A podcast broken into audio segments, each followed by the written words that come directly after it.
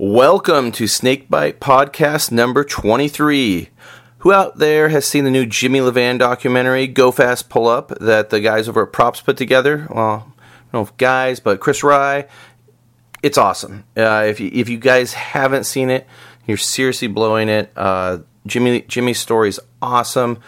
The video's awesome. And if you haven't seen it, head over to digbmx.com and click on the store part of the page and get yourself a copy. It comes in Blu ray and DVD and comes with an awesome book that just kind of covers everything they talk about in the documentary with awesome, awesome photography and some of Jimmy's bikes and everything. So, go get yourself a copy. It, it, it's amazing. Um, today's podcast is with KC Badger, uh, the master of X ups uh, on his BMX and casting arcs while fly fishing.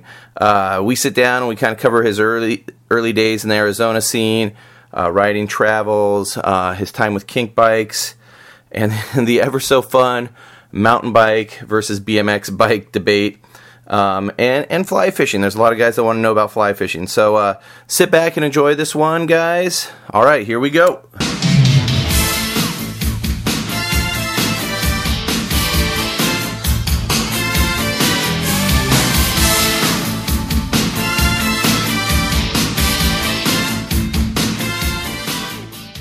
How long you lived here for what?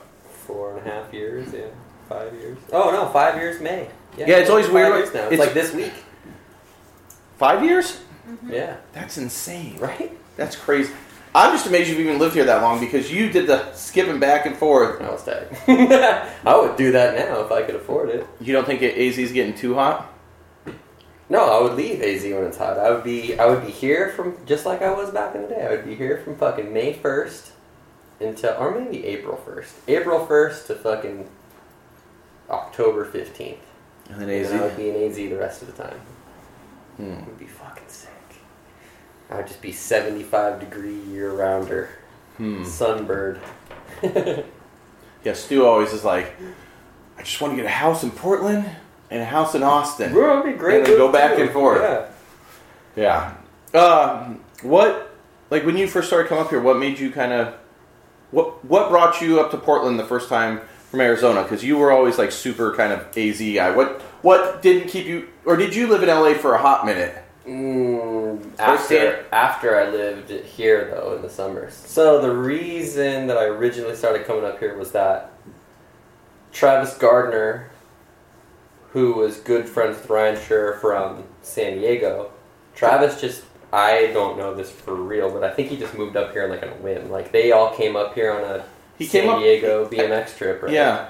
and then he loved it so he like went home and then moved up here like so he was the first person that i knew that lived here you know like that i knew knew Yeah. I, like obviously i knew who you were i knew who a bunch of people that lived up here were just from bike stuff but so then ryan followed him up here and so when ryan followed him up here he's like dude you should come up here And so most people don't know Ryan lived in Oregon right until he was like, what, Right. a junior in high so school? So he was like, Ryan's like, I'm gonna fucking move from the East Coast to Portland.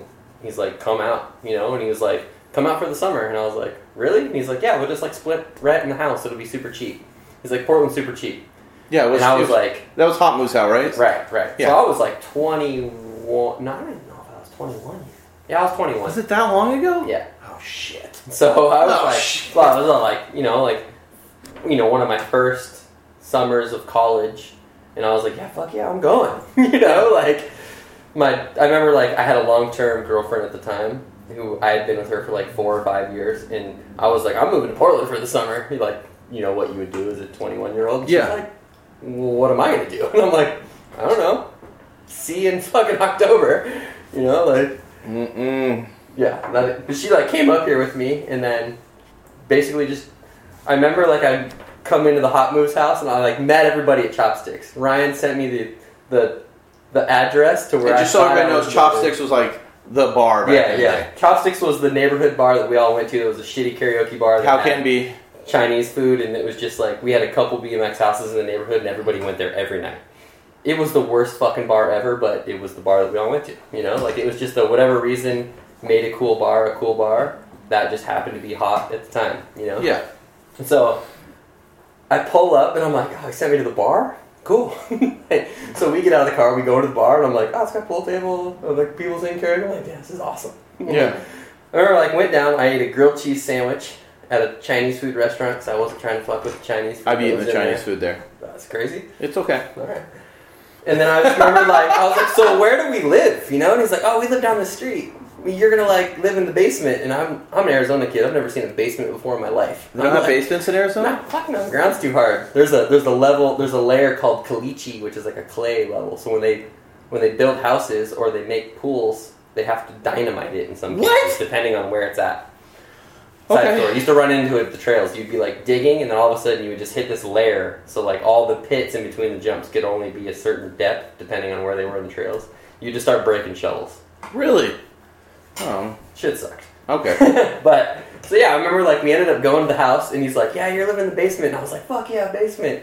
So I go down into the Spiders. basement. Yeah, it's like a fucking half-finished basement. There was a room behind my bed called the AIDS room, which was like just a hole in the wall that was just like a dirt lot. No, I remember you know? it, yeah. And, and we were like BMX kids were like, "Dude, we could put a bowl in there." Like four foot ceiling, never gonna fucking happen. So I remember I like built a barricade around the fucking AIDS room so nothing could get out. But I just like went to Goodwill the next day, like bought a fucking mattress, plopped it down Oh. on the oh. ground. Yeah, it was like the gnarliest Oh. shit ever. Like, I remember my my girlfriend at the time was like this semi-rich fucking Scottsdale girl, and she was like, "You're gonna live in this." You're like, I'm moving to Portland. I'm getting that Yeah. full Portland experience. She's like, "You're gonna live here? Cool. I'll see you when you get back, maybe." You know, like that. I remember the talk of like, "Maybe I'll see you when you get back," and I'm like, "Okay, well, maybe that's the end. I don't know." Who all lived in the Hot Moose house? Because there was like you. Yeah. Did Ken live there the whole time? Ken No. Maganelli? So the first summer when I moved in, so this story was me, Ryan Schur, Ryan Mills lived downstairs in the basement. Upstairs was Jordan Hufnagel. Uh, Sean- did Sexton live there that summer? Or was that the next I was summer? there for a couple weeks. Um, who else is upstairs? There's only two rooms upstairs. Oh, Travis Gardner Travis. lived upstairs in the house at this point. Okay, and then Ryan Ryan had his room. No, he was in the basement the first year. Okay. And then someone else was upstairs that I, I think Jordan had the one of the rooms. I don't know. There was someone else. There was like six, seven people total the first summer. The next summer, Travis moved into the backyard. He lived in a tent, and And the tent was. I remember the tent was see through, and you'd walk back there, and you'd be standing on the porch, and you look down, and be sleeping in like tidy whities, and you'd be like, dude. And he had Yeah. like extension cords all ran out to his tent like Yeah. a hobo. Yeah. He, he kind of made a transition in the middle of that summer because he lived in like this weird little front room, which was like an office space that didn't have doors for a little bit. And Oh yeah, yeah, he had the bed there. Right, and he wanted some like privacy, I think, which I don't blame him. There was fucking eight people in the room or nine people in the house at that time, so he moved to the backyard. Uh, we had Jordan was still there. Hucky had moved in. Uh, we had this dude. We called him the dude on the couch. I can't even remember his fucking name right now, but he's one of Jordan's friends from Oh, from and the dude with the dreads and the beard. No dreads. No, dreads. Okay. long hair. Fuck, what was his name? I can't. He crazy Indiana redneck accent. Dude was super nice, but the premise of his thing is he's like he was coming out to visit Jordan for like a couple days. Yeah. He was there the whole time I was there. He was there for four months. you know, like just and I feel like Portland at that Was he time- there? So I lived on the couch. Was that the summer I I think he lived on the couch the third year. Oh, was there three years? Yeah, yeah. A couple years before that. So Boyd, the second summer. And if you don't know I who Boyd is, that's Josh Cornell. Yeah, Cornell. He moved in on the same thing as that. Aaron Nardi was on a road trip from California to here to shoot some. And I remember Boyd was with him. yeah, but he just like picked up Boyd. Like he's like, "Hey, do you want to go on a road trip?" And Boyd's like, "Yeah, I'm in California, randomly staying in his brother's house." He's like, "I don't really live anywhere." And so he came up, and I remember we went down to Southern Oregon to ride Talent and Grants Pass and that stuff. So we met them down there, and I was like, I hadn't seen, I knew Boyd randomly because he used to come to Arizona. And When he was I- like on Huffy or something. yeah, I met him when he was on Huffy. And I was like, dude, this dude's the best. And he like, I just remember when he showed up, he he was riding in Diesel shoes, like Diesel brand. Do you remember him wearing those Diesel brand shoes? Like you, it'd be like normal BMXer look, and then you look down and dude's got like boy would have Diesel shoes on. I'm like, but he's like full neck tat, like head, The scariest looking motherfucker. Yeah, and I was like, Everyone's like, what's up with why? Why don't you have like some etnies or, or Vans on? Like you got Yeah. diesel shoes, you're right? You're riding the trails in diesels. yeah, he's trying, he's killing it. but he came up and he was just like the same as, as he's like he's like I'm not fucking going home. He's like this is the best. yeah, because It's Portland was honestly still like- cheap then. Yeah, it was super cheap. We had eight people living at the house. We'll just say eight is a you know it could have been ten, it could have been six. It varied It- from yeah. week to week. My rent was eighty dollars a month. Like I, I remember think- paying eighty bucks to Ryan. Like here's eighty bucks. I Here's think 80 I bucks. think I paid when I lived on the couch Yeah. when I'd have to peel myself off the white couch every hot summer morning. Uh, I think I paid eighty dollars too. Perfect. It was just the going Yeah. rate in there. If you had a room or not, eighty bucks. But yeah, it was like it was the it was like the best. Looking back, it was the best thing ever. But there's no fucking way I could do it now. You know? Oh yeah, yeah. living in a house with eight people. But at the time, it was like, yeah, rent was eighty bucks. No matter how much money we made, we could figure out how to get eighty bucks. You Mhm. know, like no matter what you did. Boyd had the fucking Oregon Trail card, and so we would go grocery shopping on his fucking food stamps, basically. Mm-hmm. I would trade him beer for steaks. Like literally, I would give him a forty for a steak because you couldn't buy alcohol with the Oregon Trail. Oh, that's true. Yeah. I was like eating like a king for fucking two bucks. Here, let's uh, that chair. I know somebody's gonna say Oh, yeah, yeah, yeah. say something about I'll that. move. Let's switch. I just, dude, I know some kid.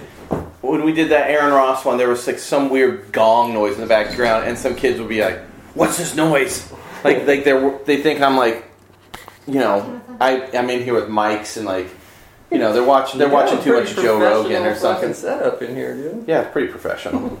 Uh, yeah, that was cool. I mean, that those days were the best. It was like summer camp with being. It was like I never went to Woodward, so it was like it was almost like adult Woodward. Like we all lived in one fucking house. All we did was we'd wake up every morning, we'd look outside to see if it was raining, and if it wasn't, we'd well, it doesn't really rain here in the summer. right. But I mean, in the in the beginning, like in May, Yeah, yeah, you, know, get like- those those few days where you'll Right. have a couple hard hard rain And days. so we'd go and be like, "What time is it?" And if it was before noon, we'd go to Westland Lynn because Which that is was when you amazing. yes when you couldn't go to Westland whenever you wanted.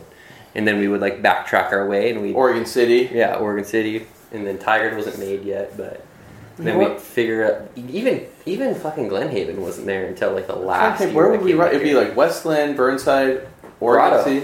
Oh, and yeah, the grotto. That was probably the best years of the grotto right then.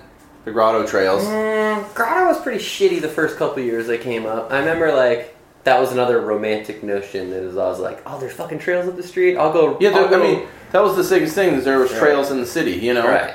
And I remember like I went and I redid like the whole main line and they were never good at that point, but they were like better than they were when Yeah. I got there. And I remember I was like, that's cool, it's like a local spot, you know? Yeah. Like and, and then I got the invite to fucking Salem on the weekends, basically. You know? Yeah. So I'm like, I got this spot during the week, and that's then when I would get and- the spot. That was like the tail end. Um, when Salem was really, Oh, it was fucking- It was that was like when it was like it's the peak of Soul yeah, trails. I'd never seen anything like that. Like I remember walking and then like putting my bike over the fence and like just seeing like the first lip in downhill, and I was like, holy. They were big. I was like, damn, dude, real life just came in. I'm like, every jump that I've ridden until then was like, it was a fucking contest jump, you know? Like I'm like, oh damn, this is real trails. Like even even when I went to the East Coast, like really. yeah, I mean, with the exception, And so of, I've never been to the East Coast Trail, so I, I only have like say you know the Soul Lane trails and like some of the Washington trails for me to go off and you know the Cali trails. Yeah, like I just think the difference between Salem and in like, you know, at that point I hadn't ridden Posh. Posh was flooded both times that I went to ride it before I had gone on, you know, this this trip to Salem.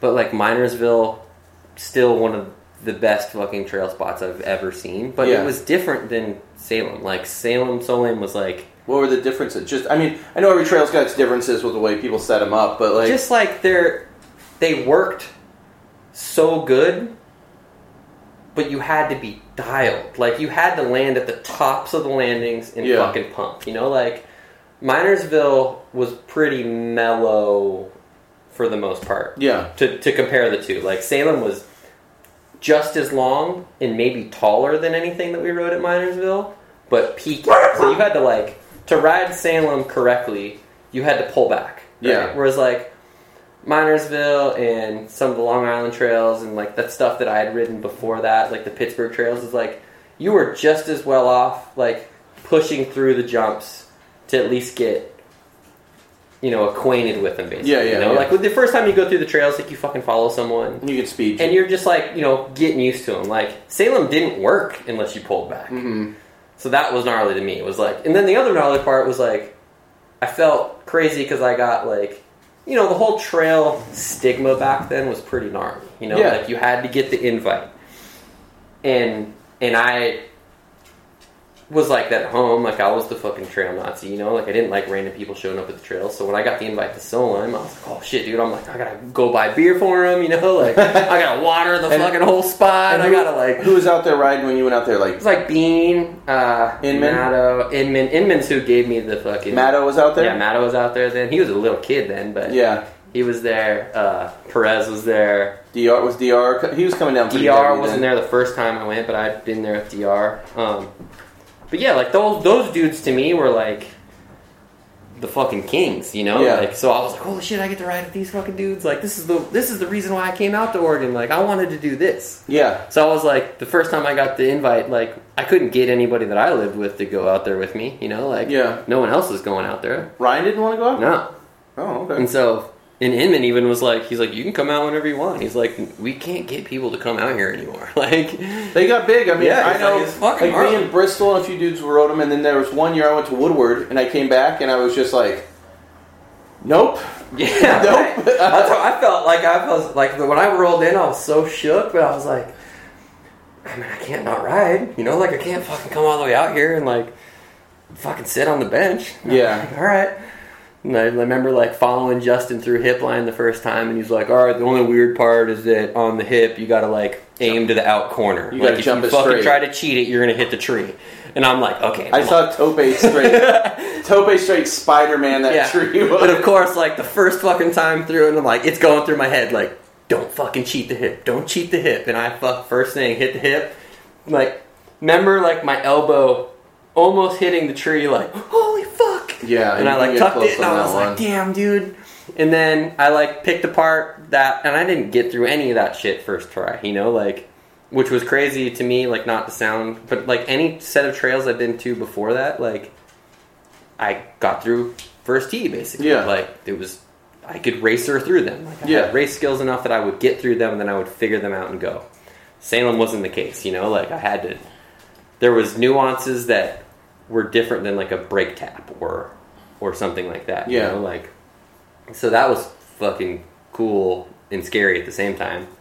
But I remember the the biggest crazy part to me was that like so I brought a thirty pack of beer with me.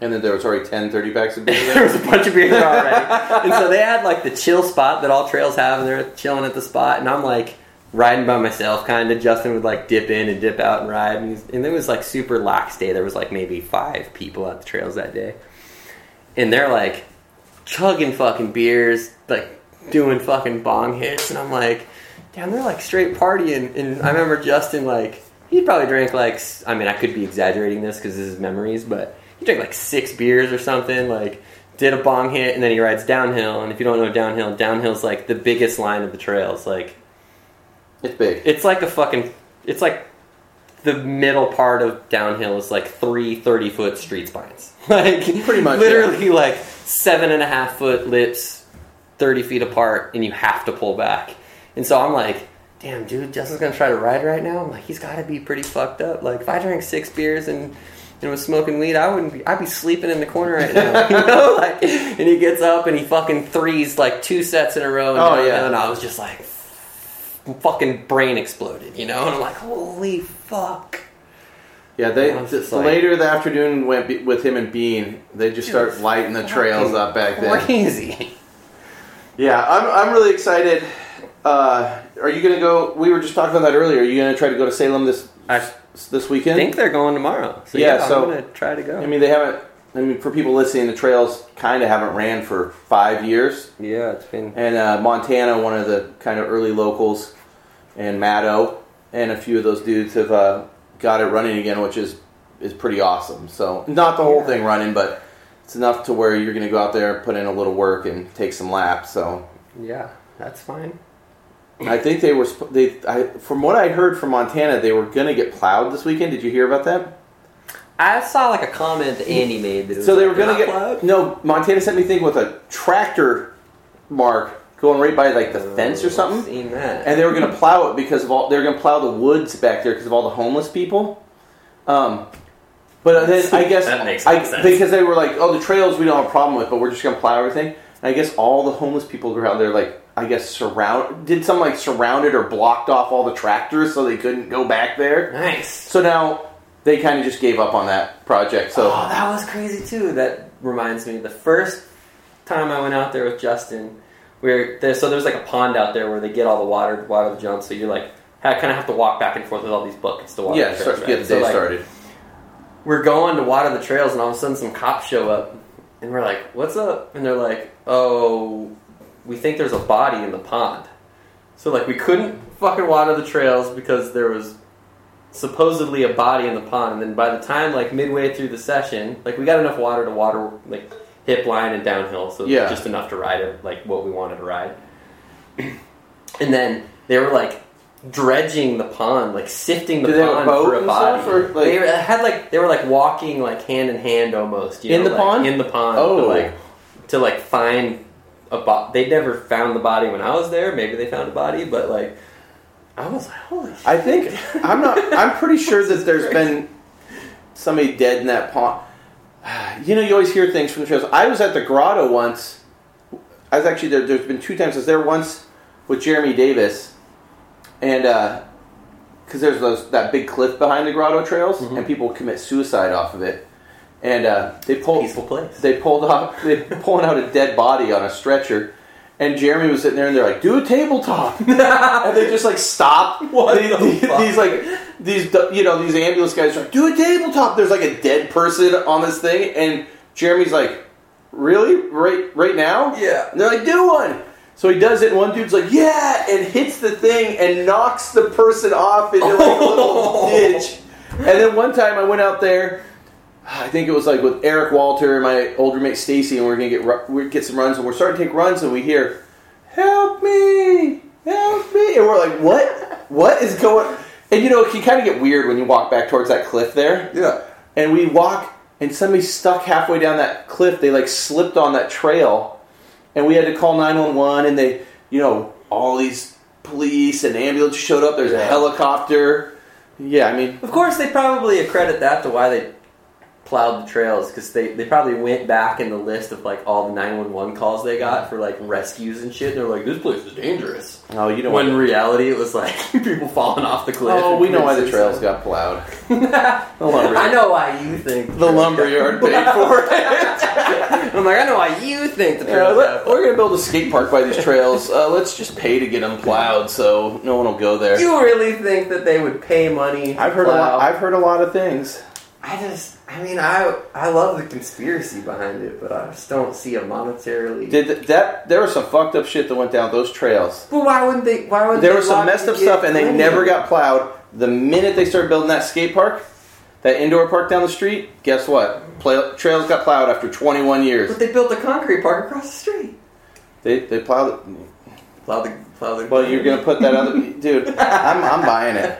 Bruce, hey, if Bruce Crisman believes it, I believe it, and he worked there. That's a, that's So Let's run through the list of people that worked at the lumberyard. let's let's that. Let's here. Let's talk about what got you into BMX. okay. Because you, yeah, I mean, you fully did you grow up in like just the Phoenix area? I did. Yeah, I grew up in Scottsdale, which is a suburb of Phoenix. Um, what got me into BMX? I sounds really fucking cheesy, but Most I, most of the reasons are I rented Rad with my dad. Same I as me. I think I was seven at the time, and I just remember like I can remember the video store. Uh, walked in, the cover obviously was badass. Had that like purple to pink gradient with the fucking turn bar. yeah. You know, and I was like, dude, that looks cool. I like riding my BMX bike. Know, Yeah. Let's rent this movie. And I watched it, and he raced, and I was like, movie ended, and I was like, I want to do that. And my What dad, what year was that? let's see, if I was seven, I was 1989. so, yeah. Um, yeah, so I watched that, and my dad was awesome. Like my dad, I I got a dirt bike when I turned 4 and My dad raced dirt bikes, and so when I was like, I want to do this, he he probably saw it as like an affordable way to race dirt. I think a lot of dudes you know, get in like- BMX. That's Right. So that was probably his dad move. Was like, well, yeah, I'll I'll do this. And so then, I remember it was I wasn't until I was eight that I actually raced. But we went to Chandler one weekend, and he was like, he like surprised me with it. You know, he's like, he's like, all right, you know, I'm gonna get you a new bike, and I got a new bike for what was it? it was a Diamondback Viper, Oh yeah. Well, if it was black. was it the gray to black? No, it was chrome with black. uh, Okay. yeah, black decals. And then so I got that, and then you know a couple months later he's like, "All right, let's." I found a racetrack. Let's go to the racetrack. And so I went to the racetrack. I remember there was only three kids that were like in my age group, like Mhm. eight novice or whatever, and I think it was like one of the kids was like nine intermediate, and like one kid was seven expert. You know, it was like Yeah. little They're just trying to yeah, they just lump everybody in together. But I got third out of three people. but I was so hyped.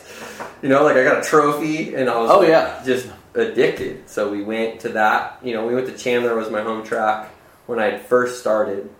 But I remember it became like my dad's like I don't know, like his his treat for me. Like if I was doing good in school, I could go race, or like if I was doing shitty, I couldn't go race. You know, it was mm-hmm. one of those things. So I didn't do it a ton when I was eight or nine. I was probably it probably took me until I was like twelve or thirteen to be doing like every weekend traveling to. Were you turning expert then? You Yeah. turned expert then and I stuff. turned expert when I was fourteen.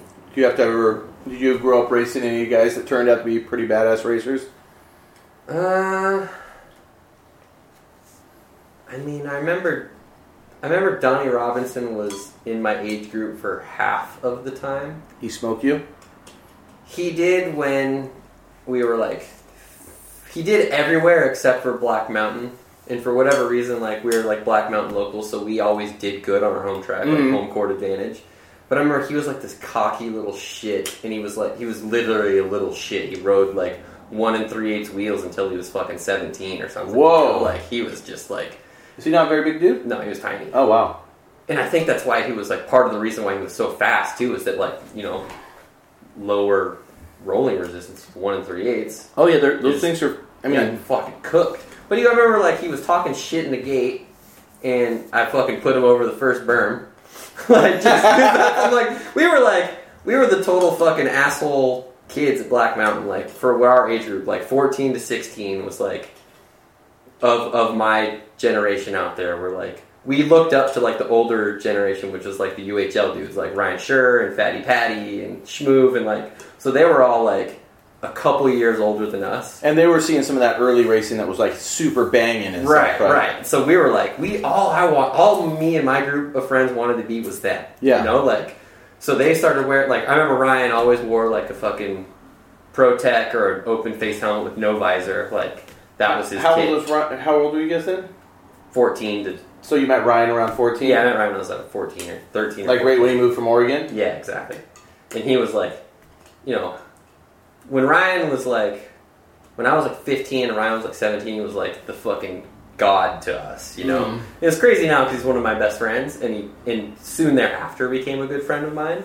But at that first moments of meeting him, he had like blue hair, he had like gauged ears, he had the fucking lowered car. And you know, like in the fucking early, or in the late 90s, like early 2000s, like Oh. that was the shit. See, I, know? remember, like, I remember Ryan in the early '90s, and then I didn't see him until he got on Kink. right. So him and right.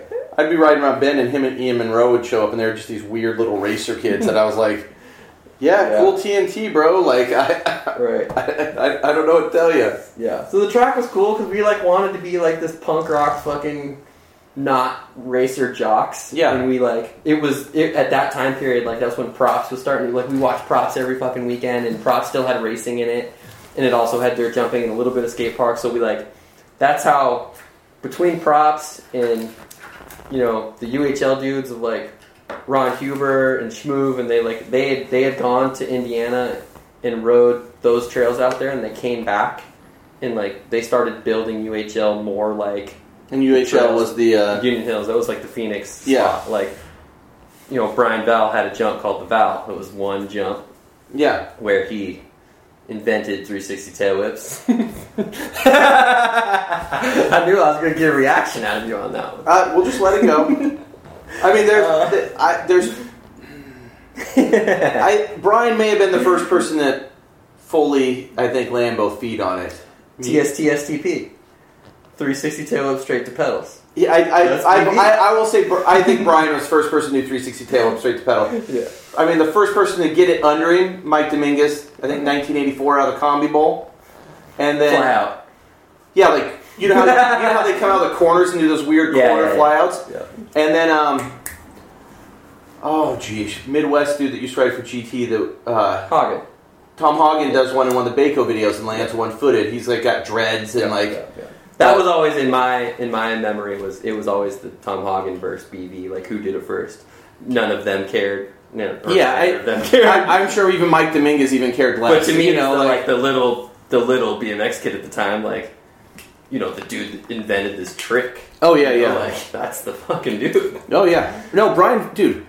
I mean, that's kind of stuff I was going to touch on. So, like, growing up in AZ Yeah. in the '90s, Arizona scene. I mean, it, that was like such an influential scene. that was crazy. I now mean- that like I didn't think so at the time. Like you know, like we had this group of dudes that that we looked up to because it was like the same group of dudes that we saw in the magazine. Yeah, Like I didn't know that that was a special group of dudes. I just knew that they did what I wanted to do. Now, I feel like when I think about the AZ scene, I feel like there's, ki- and and I, I literally don't know much, but um, was there kind of two different scenes? Not like they beefed with each other, but I felt like there was like kind of the trail dudes like Brian Val No. and stuff. Was Gons in with that crew and Oh, everything? yeah. Guns. Was L's like L's? Yeah, they're all- Rat all- Boy. Everybody. Rat Boy was separate from that because he was a Scottsdale dude, right? So the rest of those dudes that I'm talking about, like all the UHL dudes, lived Who, on. who's the UHL dudes? so UHL dudes would be like BV, Schmoove, Fatty Patty, Boaz, Merkel. It was Gons in there. No. Gons was in there. Okay. Uh, Smoker was in there. Smoker Dave? Cabeza was in there. Do you know Cabeza? It sounds familiar. He's the he's the dude that did like the tree ride to flip. Oh, with yeah. Oh, yeah. Was he blonde? Yeah. Yeah, I told he was like really. I mean, it seemed like every time I'd see a couple, you didn't see much of him, but you're like, this dude's really good. He was the best, and then he tragically got paralyzed. Was like That's- his story. dude. That I totally. remember But he that. was like, he was the dude that like, I mean, obviously every scene thinks that they have the dude that like was the fucking best ever. Yeah. But he was legitimately that like, like Gons gets all of this recognition, and not to take anything away from Gons and Smoker and those dudes, like they they fully changed the street riding game. Yeah, definitely. But Ca- Cabeza was like ahead of them even. You Yeah. know, like. So, but yeah, so those those dudes were all on that side. Like I remember Gons had a wall ride to get to the trails at UHL. UHL was this little dirt lot that was behind a Safeway, yeah. and so they knocked the wall down to get to the trails. And so Gons like built the wall ride as the wall that you would like get into the trails. Now I remember that was like the first time I ever saw anybody do a wall ride. Was Yeah. Gons doing wall rides, and then he was doing wall rides at the bar spins and like 1997. Yeah, is that kind of like when his props interview Yeah, came exactly, Yeah, yeah. that that That props interview time. is just for the time is nuts. Yeah. he's like tr- almost landing bunny hop truck drivers. Right. And, And, uh, to me, it was weird because like I didn't even. I was like, oh, it's cool. He did a wall ride. But to me, I was like, look at those fucking jumps. like, Yeah, yeah, yeah. like, I You- was like, you didn't- I fucking fully beamed by the. you were really- almost oblivious to Oh, where 100%. I mean, you look at the stuff Gons was trying then, and you look at modern street riding, and in his head, he kind of was picturing modern street riding, Yeah. but the bikes and just, you know, he'd never seen that in real life, so he was trying to make it at that right, time, right. you know? And yeah, Smoker is the same. Like, Yeah. Smoker was doing grind tricks and riding ditches and like all of that stuff. Like those dudes were, to me, I didn't even realize what it was at the time, just because I was so fixated on riding the trails. You Yeah. know, like because that's you know coming from racing, I didn't even. I didn't give a shit about grinding. Yeah. You know, I like, Well, oh, "Sure." and most of I those live in the desert. You know, I think jumps. probably like Gons, everybody started off like super freestyle dudes, and Yeah. so they were just a little more open about probably Yeah, what they yeah, picked at that time, you know? And I think honestly too that like I lived on the outskirts of Phoenix, so I had all this desert to build jumps in. And, Yeah. And I don't want to like pinhole these dudes, but they lived in the city, yeah, so they didn't have like UHL was this weird anomaly. It was like a dirt lot that was in the city, yeah, so they had that spot to build jumps on. And there was a couple other trail spots like in that side of town, but like like Rat Boy was like there was trails around, like we had trails, and Rat Boy would come ride our trails, but we were far from where everybody lived. You know, Yeah. like I was this weird pocket of Phoenix that it was like a destination almost. Yeah. But it was cool. Were Like, you, were you around like when uh when Road Fools came through and stuff? yeah, I remember. I remember I was in Road Fools one was ninety eight. So yeah, I was. What what trails were those? Those were, that was Beardsley. Okay. So UHL had just gotten plowed like six months or something before that. Mhm. And so Ron, Schmoove, Spin, Kenny, uh, Fatty Patty, Merkel, they started, those like the main crew of diggers at UHL. Yeah. So Beardsley was just, so UH, Union Hills was on 19th Avenue in Union Hills. Yeah. Beardsley was on 19th Avenue in Beardsley. It was one mile down the street. They found a new dirt lot to b- dig in. Perfect, You know, like, yeah. They literally just moved down the street, but they Beardsley was like the first set of real trails that I ever rode. Like it was jump after jump after jump after Yeah. jump. And I think even at, at that time when you watched it like in Road Fools, right? I think to a lot of people that might have been a not to everybody, you know, especially some of the East Coast dudes that were Yeah, already right. having stuff set up like that. But to a lot of dudes, even like you know, freestyle dudes that are just like, "Hey, I'm riding mini ramps, dirt jumps are cool," Yeah. and then you're like, "Whoa, they have a bunch of jumps," and there's Yeah. like, "Well, that's kind," Of, you know, like I Yeah. remember seeing it, and we, you know, we had a set of quads or something, but it just Right. like you were like, "Oh, this is cool." I mean, they those dudes like.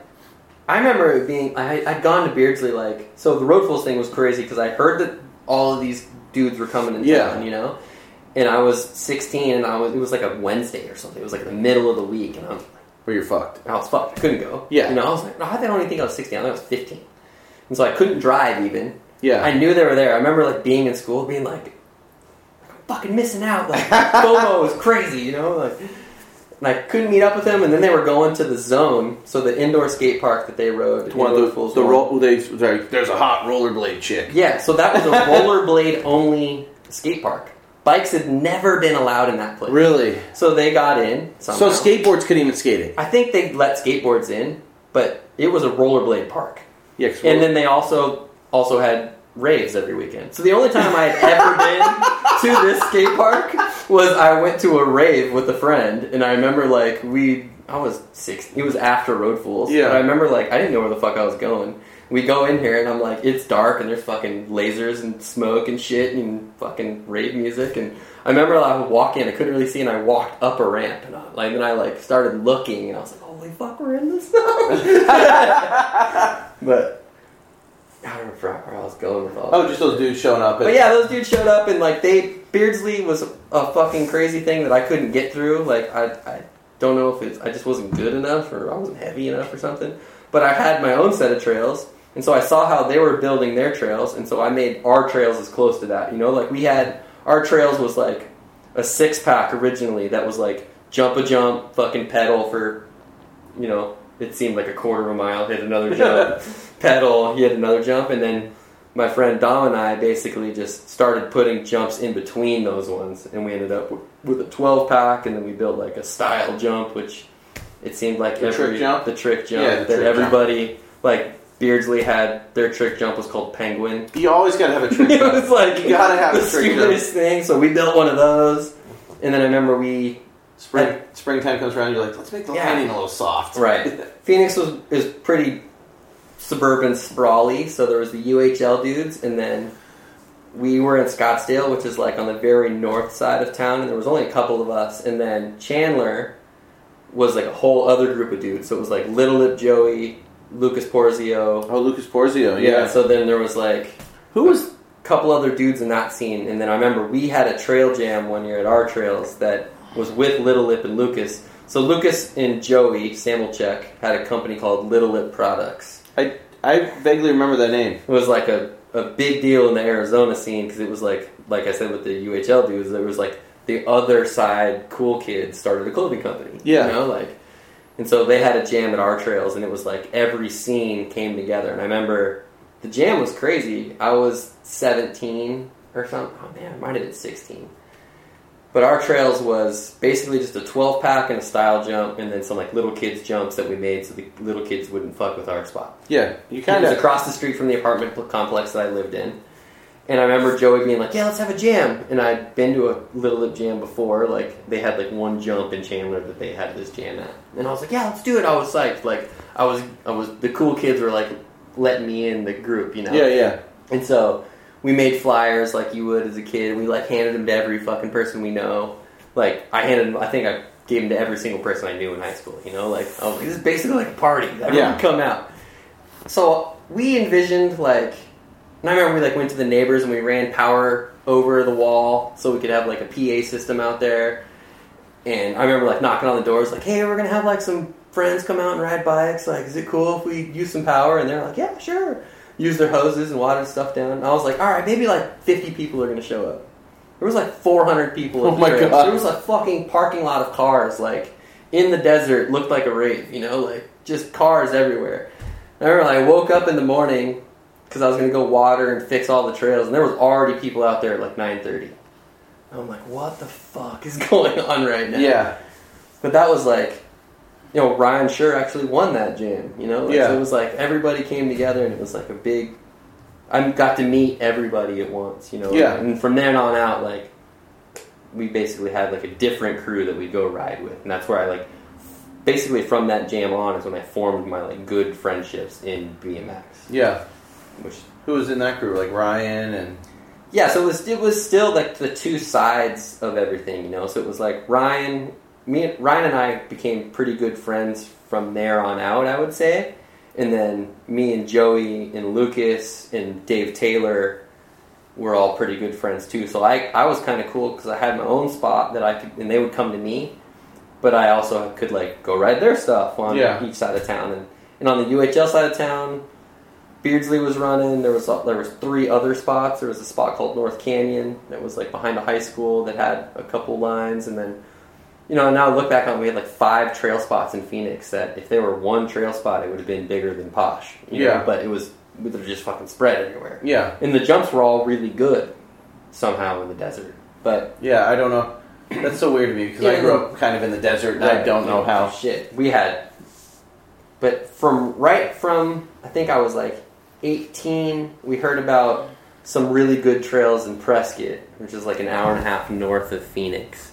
And so I remember Ryan and I finally were just like, let's just go fucking look for them. You know, like Yeah, I- like, I think I know where they're at. You'd go look for. You'd Yeah, drive around totally. town and you'd see like look for. You'd shit. see somebody younger or something. You'd be like, "Hey, do you know where these BMX jumps Yeah. are?" And I think someone had met Baker like a couple weekends before, and they were Baker's trails in Yeah. Prescott. And so someone told Ryan like kind of where they were. So Ryan and I jumped in, like we borrowed his mom's Nissan Pathfinder, and we like jumped in it. And he had like his girlfriend at the time came with us, like. And so we just like drove around Prescott, like we found the trails. They were the fucking. It was like the same, the same awe that I had, or like when I went to Salem the first time, Mhm. was like twenty fold when I went to Baker's first set of trails. It Yeah. was like the biggest fucking jumps I've ever seen. you Yeah. know? and he was already What year was that? Probably. two thousand and one. Okay. you know, like, Yeah. I think no, maybe it was no, I was still in mine. Two thousand, I think.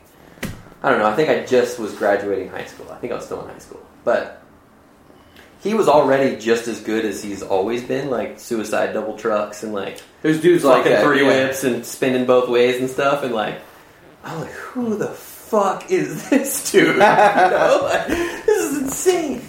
But we we met Baker, and then you know Baker and I became really good friends from there on out, and and Ryan moved away.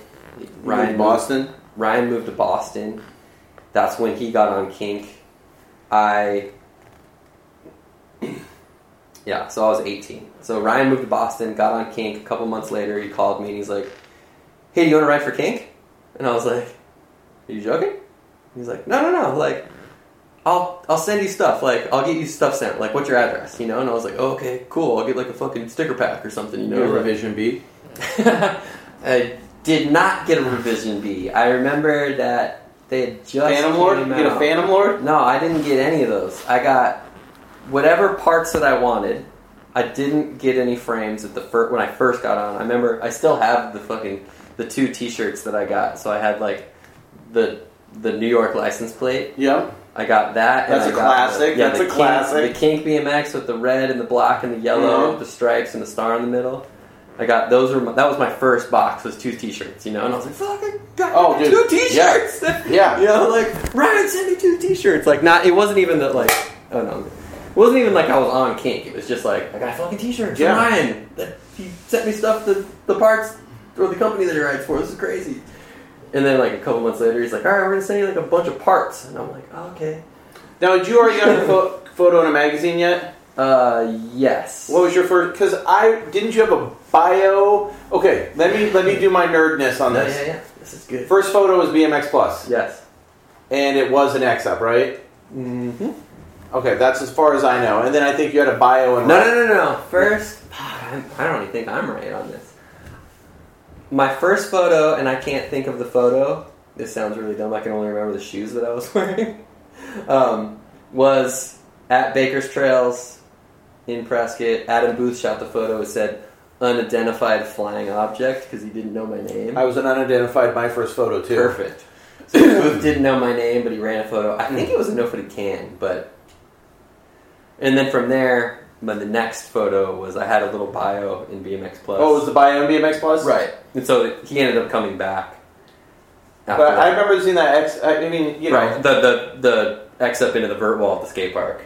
Oh, yep, yep, yep. Know. So that was I worked at a skate park, which was SDG, which turned into California Skate Parks, in a roundabout way. Had like a showroom skate park in Tempe, Oh, cool. and so I worked there as like a basically the lifeguard, which was the best because all I did was ride a skate park. All Yeah. day. So that's where that all that stuff came from. Um, kind of back on that that early AZ scene. You, I mean, uh, you know, if I don't ask if you have any good Gons stories, I'm gonna have somebody bitch at me in the comments. You know, you got any like good Gons or Rat Boy stories? I'm I'm even down for an L's one because I was always kind of into L's videos. Um, God, those dudes were so removed from me. Um, I don't really have that many good Rat Boy stories. We never really got along. I mean, that's I don't know. I was the fucking dirt trail kid. He was the street ride kid. I'd get pissed when he'd show up to the trails because he'd fucking hack all the landings off, you know. and so I would fucking yell at him, and he would probably do the same if I went to the wedge, which I hated going to the wedge anyways. But I mean, I love the wedge. It was a fucking rad scene, but I wasn't doing what those dudes were doing. Yeah. So I didn't. I didn't felt feel like I had any business. I mean, that, that wedge scene was like Gon's rap. Who's the? I'm forgetting a dude. I had a bunch. Of, the wedge. The Who- wedge dudes had their own scene. who was like that- Jeremy McKinney. Who's that gnarly dude? He had his part in a ride video. Chris Toth. Chris Toth. God, I Chris Toth is UHL side, so he's still on the other side of town. Okay, Yeah. okay. So I, Dude, yeah, That dude was a he animal. he was he was nuts back in the day. nuts to this day, I'm sure. Uh, yeah. Um, and um, I don't know. My Gons to me was always crazy because he, to me, he was always this super normal guy, right? Yeah, I know. Like, I, I, having conversations with Gons, he was incredibly intelligent. I've had those which conversations I with him. fucking really loved about Gons is that you could have these cra- like sometimes it was about crazy things, but it was like a really intelligent thought process. And for whatever reason, it seemed like when he got around a bunch of BMX dudes that he had to like act like the Gons, Yeah. you know, which to me was always crazy. And and I know that that's part of his persona and like. And maybe that's who he truly is. And to me, I wasn't fucking crazy. I don't think I was that crazy. So he played normal guy to me. Maybe that was the case. Yeah, But it was always weird to me that like I would see him acting crazily, and I think he did it a lot to like get a reaction out of people. You know? Yeah. was is, is how I would justify it in my head. But I remember like the first time I'm like I was from like an upper middle class neighborhood. You know, like I was the poor kid in the upper middle class neighborhood living in the apartment complex.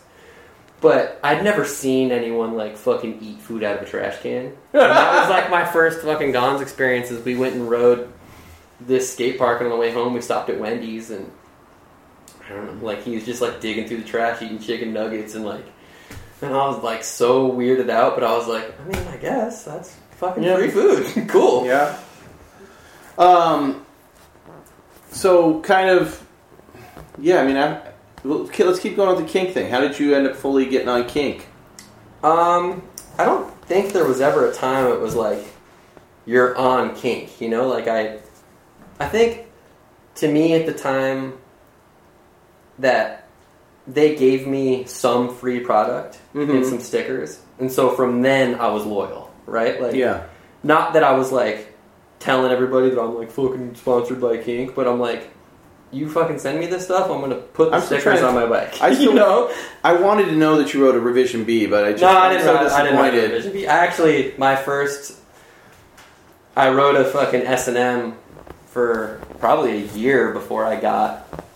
Well, my first kink was a Freebird, Oh, so it was the normal one. right? But my, but I rode an S and M with kink stickers on it for a year probably before. Yeah. I rode, and I always had dirt bikes. But, um, yeah, it was just it just kind of weirdly evolved. Like we, I remember Ryan was like, "Yeah, we're gonna film a video. Like, you have a video camera?" And I was like, "No, but I'll get one for Christmas. you know, like, or I'll ask for one for Christmas." And so my mom got me a video camera for Christmas. This little shitty fucking hundred dollar camera. You Yeah. know, like.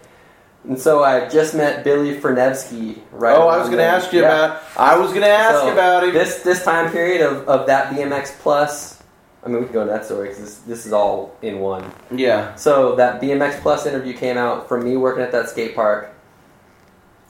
Billy lived in Cave Creek. And if people know this like- Billy Spin Mag, yeah, Spin Mag Billy. Billy Spin Mag, the fucking literally who, the, best, who honestly, if you look, the best black rider I've ever known. if you look, if, if you look back at Billy's writing, and I, I don't think a lot of people have seen it, you know, but no, like now, first curve wall ride hard three. yeah, yeah, 100%. he he did a lot of crazy stuff back then. So Billy, my my and this sounds weird too. Like my initial attraction to like Billy, obviously fucking shredded, right? Like he he was this kid that I'd never seen before. Where, is he? And he? Where's he from in Arizona? He's from Cave Creek, which is like I'm from in the middle of nowhere in Scottsdale. He's from 45 minutes north of that. Yeah. You know, like he's he legitimately lived in the middle of the desert. Okay. So No curved wall rides. no curb wall rides. He lived. He had a mini ramp in the middle of the desert, but he came and rode the skate park, and he looked like Punjab to me. He looked just like Brandon Punjab, and he wrote a standard,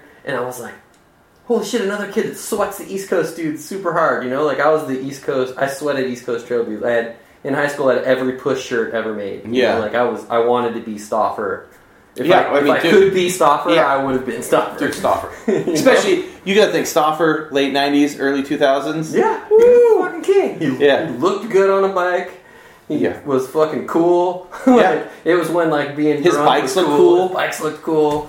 But yeah, so I wanted to be that, and so and Punjab obviously was in that same group of dudes, and so he showed up looking like Punjab riding a standard, and I was like. There's no fucking way you're from Arizona, you know? Yeah. Um, and he's like this really, cool, like even to this day, he's really quiet and reserved and like kind of shy and I think I probably like like got super hyper and You shred boned on him. I was like, dude, we should, we should be friends, you know, like. and so I remember he's just like super quiet and awkward, and he's like, yeah, like I have a ramp at my house, like you could come ride it, you know. And I'm like, do you have a fucking ramp at your house? Like, fuck yeah, I want to come ride it. Yeah. So he had a six foot mini ramp at his house. He had some little like a six pack, a little bit of dirt jump. Oh, they've In been in some videos, Yeah, right? rifles. Yeah, yeah, yeah, yeah, yeah. So that house was there, you know. So I went and rode his. That was like an epic setup. Man, fucking the best. It was literally in the middle of the desert. There's a good story with this. Oh, fuck, this story is just gonna go. Yeah, the go, go, right, go, so, go. So yeah, so where Billy lives, and this circles back to Ryan and Jim Cielencki. So Ryan calls me one day and he's like, "Have you heard about the White Walls?" And I'm like, "What the fuck are you talking about?" He's like, "It's this crazy spot in Arizona where there's apparently like 25 foot tall transition curved walls somewhere in the desert." And I'm like, I don't know, but I think that I could find them. You know, like I just thought that I knew where Yeah. everything in the When you valley live in a state Right. long enough, you can Right, kind like, I of. fucking know where they're at. You know, Yeah. like, and I don't remember. Oh no! I, so I worked at a skate shop at the time, and so I went to work that day, and I was like, I'm looking for these things, and I worked with this old school skate dude, and he's like, Yeah, I know where those at. They're they're in Cave Creek. And I'm like, okay. And you know, Joe Rich and Garrett had just ridden them. They were in Dig. Yeah, yeah, yeah. And and looking back, and and Joe said this too. He's like, you know, that photo in the caption, I put a hint to where they were. He's like, Garrett Byrnes airs these walls without a care in the world. And so the town that they're actually in is called Carefree. okay. And so he's like, that was my hint to like say where they were. And so he tells me where they're at, and it's really weird because I've driven by them a hundred times because they're on the way to this lake that I used to go. I had a friend in high school that had a wakeboard boat, and so before we would go to school in the mornings, we'd go wakeboarding. Yeah, And it was- wakeboarding's. Right, it was fucking awesome. Yeah, I, I grew up by a lake. Wakeboarding's fun. So, and you know, and you're in high school. If you have a friend that has a boat, oh, every, Oh, it's the every thing. girl. It's the sickest thing ever. so it was the fucking best. So I'd driven by these things all the time, and then so we went like I called. I remember calling Ryan back like I know where they're at. Fucking come. And so it was him. I think it was Bauer and Cielencki. Like the next day, they're like, "All right, we're in Arizona. Where the fuck are these things?" And so we go, we find them, we ride it, and I was like the same. You know, like I can't believe these fucking things exist. Oh, I wanted to ride Like, this thing. So I'm these so are the bummed. Craziest fucking. I never got I've to ride them. And so I remember we did that, and then I, where we were, and I was like, dude, my friend's got a ramp right down the street. Like Billy literally lives right here, and he's got a ramp. And so Did he know about him? No, so we go to Billy's house, and I'm like, dude, we just rode those fucking big curved wall rides. And so Billy goes in, and he's got like, remember the old Thrasher book that had all the crazy spots in it? Yeah, yeah, yeah. And they were like on the Insane, back, insane terrain. insane terrain. And so the, the the Love Bulls were in the same terrain book, and he's like, "You mean these things?" And I'm like, "Yeah." And it's still light outside, and I go and I stand on top of his ramp, and you can see them from his ramp. Like you you have to know what you're looking for, but you like you He didn't see know they the were there. top right corner of this thing from his ramp. I'm like, "That's fucking them." And he's like, his high school was like right there. You How know, did he And not was find like, it? and he's just like, "Dude, what the fuck." But so yeah, that's a funny Billy story. I, I, I wanted to ask you about Billy. Things. What? But do, you, do you still talk to Billy? I still talk to Billy, like, you know, Dude. all, not every day, but like, you know how you have friends that are like, you don't need to talk to them all the time. You know exactly what they're doing. You know exactly, and like you could pick up from right where you left Yeah. off. Like that's Billy to me. Like he's not like a a friend where I'm going to call him once a week or once a month or whatever. But I I still like keep tabs on him. He's also the friend that everyone has that's way better than everybody else at anything he does. Yeah. And so we lived together. We both went to art school together. We were the same grade, basically. He was like always the person that like I couldn't make anything that was even remotely as good as Billy. Like he was like whatever he tried was the best at. Like Mhm. oil painting, he made crazy realistic portraits of everybody. Like Sam's got one. He's like holding like a stuffed fucking hog. You know, like a, Okay. a javelina. but yeah, like an eight eight foot tall oil painting, classic style, perfect. And I'm like, how the fuck do you do this? Yeah. Like he just was like ahead of like even in his brain he was like so ahead of everybody else that we knew as far as like taste and style and anything that he wanted. And so I thought that he was just going to be like this amazing painter, you know. And then so he went and he worked for this company called Burgeon Group, where they made interactive children's toys in library installations at libraries all over the Mhm. place. And then all of a sudden he just quit that place and he started making furniture. Like he's a woodworker now. Him and Jay Miron. Yeah, but he's like covers of magazines woodworker style, like oh, that's great. insane. I'm like, how do you just fucking know how to do all this stuff? Yeah. But he's just that dude that's just good at everything, and, and it, it's funny because that was him with bike riding. Like he was just inherently good at bike riding. Mm-hmm. He didn't seemingly need to try anything. Like he just did Does, whatever. does he, he ride at all anymore? He doesn't. He doesn't. We, he's coming on. He's coming to Whistler. Yeah. Oh. So he's got a bike. Like I think. Does it have a spin mag? Do I need to find him one? I think. I think he's got one still. I don't think it was on the bike last time I saw it, but yeah, he's coming. Well, he came to town two years ago, like on a work trip, Yeah. and we went to Newberg. He hadn't ridden in two or three years, so we go to Newberg and you know the stupid fucking dragon's tail rail? Yeah, yeah, yeah. Double tires it. Just like fucking chilling, like, yeah, just fucking. I think he flared a quarter that day. Oh, he flared a quarter, ridden- okay. Yeah, hadn't ridden All right. in forever. Like, but yeah, he was the first person I saw do curve wall ride hard three. He flared a pool, like a real Yeah. fucking pool. I have a bunch of footage of him. Crazy shit. Jordan gave me all of his old tapes. All the lifeline stuff. Yeah, and I I'm- should make a video. I'm supposed to. Well, I'm, I'm going to make a video out of it. It's just like there's actually kind of a lot of stuff where it's just like, you know, it's going to be like I got to sit down and Right. actually get at it. You know. Yeah. Remember, like Billy was always the dude to me. Like I felt like Ryan was like that with me. Like it was like the friend that like you wanted to like hook up. You know. Yeah. And to me, that was Billy. Was like I'm like you're fucking way better than me.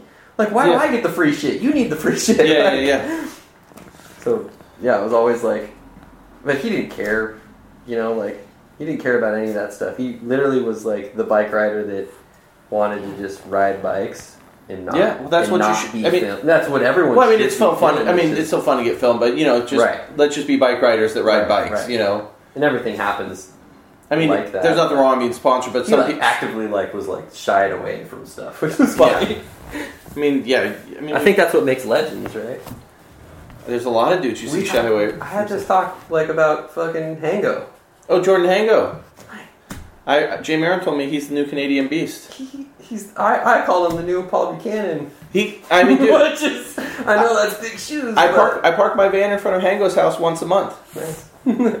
So yeah, Hango is literally he doesn't even care. No. He goes to work every day. He, that's just and that's just him riding. Yeah, batshit crazy. He is insane, I dude. still think he's gonna win the fucking X Games thing when he probably Dude, filmed it in like that- a day. I mean, by the time this comes out, that trailer will probably be a week old or Yeah, something. But that trailer was nuts, it's fucked.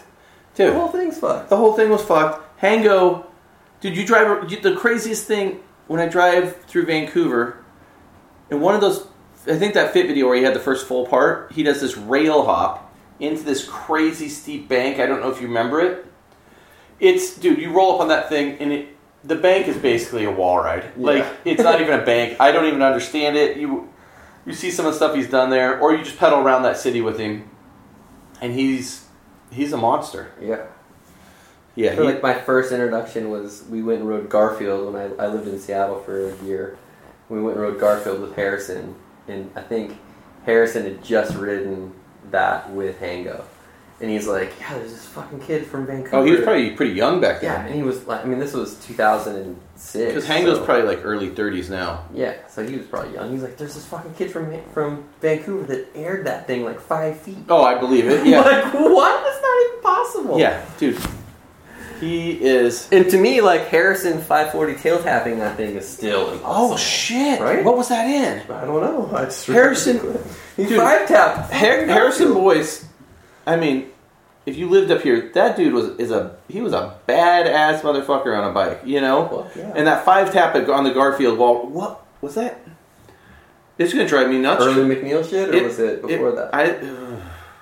You're the encyclopedia. Yeah, I can't remember. I'm gonna have to figure. I'm gonna have to figure it out.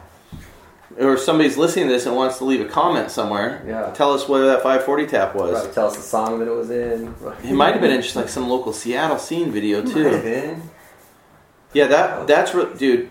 Yeah, when you go to that spot and ride that wall ride at Garfield High School, and no one really knows what we're talking about is that call Bank. that high school in Seattle where Hoder in the facade video bunny hops over into the bank and stuff, and there's this bank to kind of banked wall in the back, and uh, just foot jammed it too. yeah, there's been some crazy stuff done on it. So, um, so yeah, he's gonna come up to Whistler. Yeah, he's gonna come to Whistler. Whistler for your bachelor party. Yep, You riding big bikes? riding big bikes. We had a big big bike conversation before we turned the. Uh, The big bike thing's funny because I think it's like to add to our conversation earlier. It's like so we're bringing like a bunch of BMX dudes to ride downhill mountain bikes. So I think it's going to be a lot of like cockiness. so somebody's it's gonna get hurt riding the downhill mountain bike. Ryan is so fucking terrified of riding these things I'm scared of riding those. that things. like every like we have like a group chat of like everyone that's going. I'll add you in there. Um, but it's like every day it's like Ryan's like me riding Whistler and it's like some dude just dying on a mountain bike, you know? Like every day that we I'm like, oh where do you find these fucking videos? But he's so scared and to me it's hilarious because Ryan's another one of those dudes that like he's gonna be the dude that like grabs the mountain bike and he's like nervous for like 13 seconds and then he's gonna be like, oh look, a fucking no-hander a 50 foot jump, you know? Like dude, Ryan. Ryan is so good at riding bikes. fucked up. Like you look at this year at backyard jam, like or not backyard the Oh, the the, the source things. Yeah, yeah, yeah. Like Yeah, he killed this it. never rides. dude. Right. Here's the thing with Ryan, and we both known Ryan forever. Ryan's that dude you see in videos that you're like, this dude's good, but then you get a session with him in Oh, real yeah, life, yeah. you have to. Like, and and you go, oh, this dude's. And I don't think everybody knows that because you know not everybody gets to ride with everybody. Right. But when you ride with Ryan in real life, especially like riding cement parks around Oregon with him, Yeah. he just drops in all these opposite corner air, different. Dude, it's insane how good he is. yeah, there's there's like a handful of people that you have to like actually ride bikes with to appreciate. Yeah. You know, like he's definitely one of those. Um, let's get in that big bike conversation we're talking about. Shit. Uh, so Casey and I, before this thing started, we've been having these conversations about like you know big bikes, dirt jumpers, uh, and what I said earlier is I you know there's a lot of stuff that goes in those, but you see like the Crankworx contest or anything like this, it's just a BMX contest. They're just straight riding BMX. You got a freaking gyro on your bike. It's a BMX bike. I mean, they're not the most appealing BMX bike to everybody, but at one point Kevin Porter didn't have appealing BMX bike to everybody because it was the most low slung thing. Goddamn razor scooter. You know, so BMX bikes can be come in all different sizes and shapes, and they've had suspension forks before, and you know, 26 inch wheel BMX bikes have existed since the 70s. But I'm, I was telling Casey, and we were kind of going back and forth on this, is it's just a weird ploy from the mountain bike industry to take money from BMX. You know, and I know there's going to be more into it, but they're just a weird ploy so they can have their own contests and market things as mountain bikes when no one technically is riding a mountain on a dirt jumper. If you're going to a skate park or you're just riding dirt jumps, you're riding BMX. It's a BMX bike. So do you think do you think that and I'm asking this, do you think that the mountain bike industry made that a choice or do you think that it was the Do you- riders? Do you want me to get in my conspiracy thing about it? I, I, I, I'll tell you my side first, Okay, right? So, okay. So I think that, and fuck, this could be taken really bad too. So I think that like, Hey, I'm gonna put a disclaimer out. I'm gonna put a disclaimer out because we somebody could be coming for. I think mountain bikes are fine. I think bombing hills on mountains, being up in the woods with your buddies is Yeah. probably some of the funnest things ever. Not even. I'm not even hating on the way you're having and fun. I think that like I'm, I'm the perfect mid school kid that fucking hated everything unless it was riding trails. you hated so- probably even freestyle dudes like me. Yeah, I'm sure I did. Yeah, yeah. Uh, so yeah, I'm like the person that fucking I and I'm and I'm part of the reason what's wrong with fucking BMX today is that it's just a bunch of fucking shit talk and rules. But to me, like, I think that maybe we're the reason for mountain bikes, and I think we touched on this a little bit. Is like, so I think that originally, like, if you weren't good at BMX, like even racing, right, like. hmm I always joke that mountain bikes are where BMX dudes went to die. True, yeah. right? So like, if you couldn't cut it in Go look BMX at go look anymore, at Instagram. right? You would.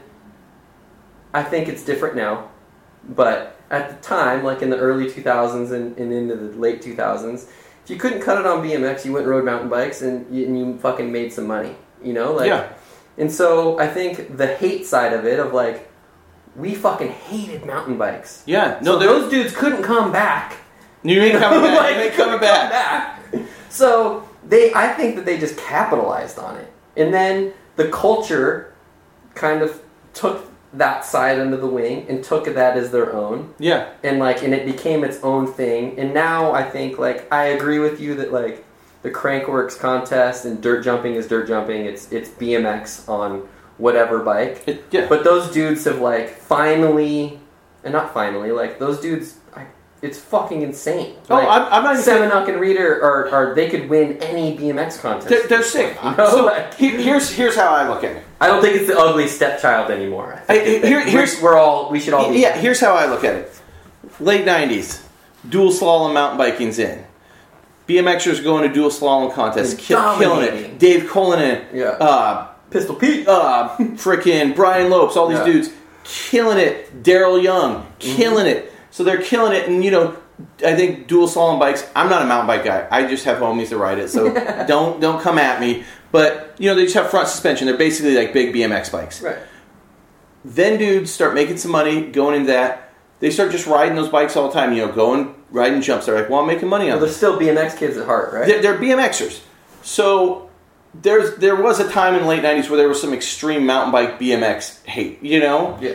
Just like skate BMX hate. It's like Yeah, you yeah. needed something to hate on. Yeah, yeah. but really, at that time, too, at the late 90s, it was kind of the time where BMX was laying down some hard rules. You know, you had the trail guys don't do a bow legged tabletop, don't do a bow legged bow legged X up. These are all still facts. Uh, uh, you know what? My freestyle side of me, I can show you maybe a few bow legged tabes that I'm really into. Um, but, you know, you got four pegs on. You know, everybody's bikes became everybody's bikes became like spitting images. Um, it was kind of killing off the freestyle side of things. Yeah. Um, just just lots of heavy rules, you know, that have laid down. So BMX, was, I always tell people, I think it became too hardcore in the late '90s, and it killed a lot of the freestyle spirit of things. So keep going on and on. People are riding. I think the mountain bike industry went, oh, BMX doesn't want cruisers anymore. Yeah. BMX doesn't want these old dudes who want to ride, but they're getting shunned. Yeah. We got a dual slalom bike. We're just going to kind of make it a little different, and call it a dirt jumper. And now that's morphed into this thing where people literally go out and they think they can't ride a dirt jump without a dirt jumper bike. Yeah. And they call things mountain bike skate parks and they're just ramps. Yeah. People come up to me and go, "Oh, there's some mountain bike jumps down the street," and it's just like, like if you were growing up, it would be like, "Oh, that's a, it's a BMX jump." So it's like fully pulling from our culture like this. But when I look at it, I don't even want to hate on people. That it's like you're riding, you're having fun, you're riding a skate park, you're doing what I'm doing. They're BM, you're riding BMX. When people rode BMX in the early '70s on Schwinn Stingrays, that's not a BMX bike, but the act of doing it, you're riding BMX. Right. Right. Right. So if you got a bike with suspension, I mean, you had some badass racers riding the answer forks in the early '90s. I'm not going to hate on these dudes for having. It, it's just BMX, I think- and I, I get mad that the mountain bike industry morphs everything into it's mountain biking, and it's just taking from our culture and Yeah, taking from it. When it. I'm like, dude, you guys are sick. Come ride with us. You're doing what we're doing. Let's all get together and make this big. But instead of put a divide in, and Right. you have some of the most badass BMX dudes not making any money, and then you have dudes doing the same thing on this side, but since they have a 26 or 24 inch wheel with a locked out fork, yeah. it's a whole different gambit. So it's interesting that you said that like they're taking from the cult from our culture, basically. Mhm. You know, so like I watched this video about like the history of free ride, Yeah. and so basically, Do you think free ride's different than dirt jumping though? yes. Okay. So, but but to my point is that mountain biking, and this and this is all evolving at the same time, right? Like Yeah. the, the BMX dudes coming over and like evolving that side, and then and then the free ride dudes kind of evolved it on their own. But they And that's the dudes like jumping off the cliffs. and- Right, but but for when you said they're taking from the culture, like I think is what happened was that mountain biking was so fucking gay at this time. It was like Well, that's not No Way Ray and like you know like just like it was just kooky dudes in the '90s that looked Yeah. like kooks. Yeah. And so when the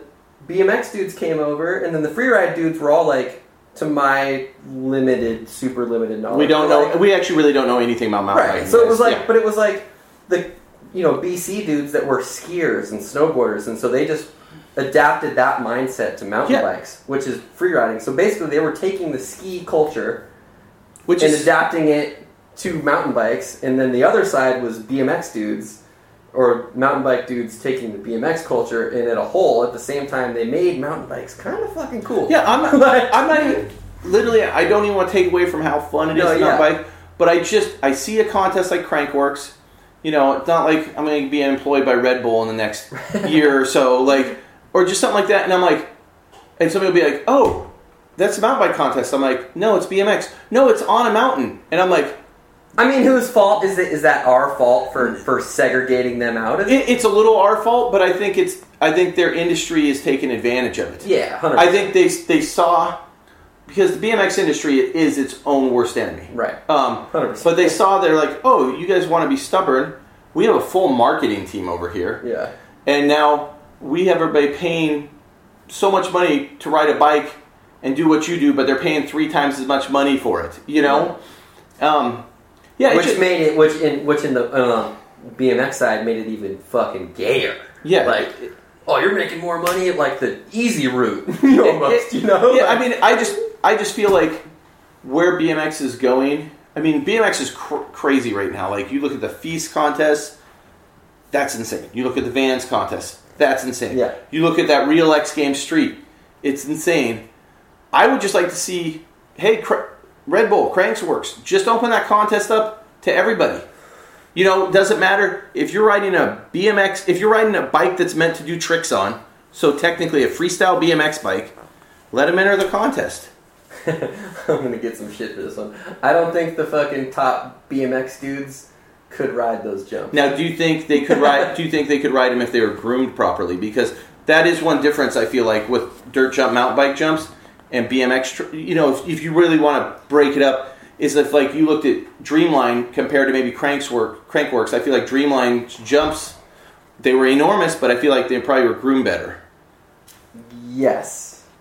Yeah, I don't know. Dreamline, Dreamline was crazy. So, I, I don't know if anybody knows this. So I was part of the Dreamline build stuff. So I didn't help build the jumps, but I did all the wood stuff, and I helped test the jumps with with Nutter and Aloise and Maddie. But Dreamline to me, like when we're when we were like in the build and building this stuff, we're like, dude, we're gonna like in in our mindset, I'm like, we're gonna eliminate the jocks, you know, like the trail dudes are gonna shine, Yeah, you know. Like, And these- Dreamline- these are I like mean, I was real fucking jumps. They were enormous. That the fucking jocks have never seen, you Yeah. know. And so the mindset of that was like, we're building, we're it's a trails contest, like. Dude, this is the contest that BF is going to win every one of. You Yeah. know, like that was basically Yeah, yeah, yeah. in our mindset. And then what we learned was that, you know, to to I'll just say it personally, like my dismay was that like dudes like fucking Kyle Baldock or Pat Casey that don't necessarily ride real trails are fucking so goddamn good Oh, Pat, that they Pat, kill that shit. Pat Like, Casey was nuts at those guys. Yeah, it was like mind blowing. I'm like, this dude's never wrote a fucking box. Pat like, Casey- He's only wrote a box jump Here- that's here's the, here's the thing I noticed about Pat Casey. Pat Casey's an amazing bike rider. Yeah. He jumped that thing straight, and you're like, this kid is to die. Yeah. The next run through, he 360 it and get the smoothest Yeah. landing with the hardest pump out of it. It was like the fucking coolest thing to me, like, cause I'm again, like, I'm a fucking hater by heart. Like, I fucking hate those rocks, you know. Like, I used to go to those contests and just like fucking make a line of like, if you're fucking serious, go up there. Yeah. You know, like. But because honestly, it's like I knew that I was at a contest, I was gonna get fucking last place because I did three tricks. So like, let the jocks be fucking win all the money, and I'm gonna be back here having fun. Well, nowadays, like- nowadays you look at certain riders. There's riders that are kind of both. No, totally. You know, you look at like, and I'm, you know, you- the Dennis Enarson. He can do all that stuff, and he's still so stylish. Yeah. And he's still got he- hella street clout. Right. You know. And I think like, and I'll only say this for me. Like, I think there was a a thing of my time period where it was like, you had good style or you did crazy tricks. There wasn't like a mix of the two It- for the most part. There was, but There- I think mean, there was obviously there's like. Taj. Yeah, Taj was the dude that you could have said at that right. time Yeah, period. there was like crazy crossovers, but like, I, and I'm just gonna speak like personally. Like, I didn't care about doing 360 tail whips or backflips. Like, Yeah. it just never was romantic in my eyes that I wanted to do that stuff. Like, I could appreciate it. Like, I rode with Baker every day. Like, I thought it was insane. yeah. But like, it was never like in my wheelhouse of like something that I like strive to do. Like to me, it was like I want to ride because it feels awesome, and like nothing feels better than a turn down I to me. I like turnouts. You know, uh, I mean, obviously to me, I've done fucking ten million of them, so of course it feels good. Now- but Do you don't don't you think? Do you think it'd be cool if there was a contest where you're just like, let's just bring everybody up that's jumping bikes, Yes. and have a con. It's like, I do. hey, you have a gyro on your dirt jumper, which to, it's Yeah. like you're riding BMX. I'd be really interested to see like if there was a if if BMX could figure out how to get some money to do something like Dreamline again. Mm-hmm. It would be interesting to me to invite the dudes like Semenuk and Rheeder in you know like the those those fucking big bike dudes. Yeah. I would be interested to see if Semenuk could ride a twenty. Doesn't he ride BMX? He does, and he's fucking amazing. Yeah, I mean, you look at it. in and- the Eddie's video. yeah, He's got clips riding. I mean, you see him riding the Eddie's video, and you're like, "Oh, you're riding BMX." yeah, That's not mountain biking. but in mountain bike world, they're like, "Oh fuck, it's crazy," and, they- and they don't. They, they they call it twenty. They don't call it BMX. Yeah, You know, like so it's but it's all BMX, and that's where I'm just saying is like this weird divide. Like it's almost like taking over. Like people call anything that has to do with dirt, it's just mountain biking now, Right. and BMX is from the dirt. You know? yeah. I mean, they should like those those Toyota triple challenges or something. They should just invite those dudes to that and see what happens. Like I, I would love to see it. you know, And I think it would be good for. I think it'd be healthy for the scene eventually. Yeah. Now, I think there's going to be dudes that disagree, and I'd love to have conversations about it.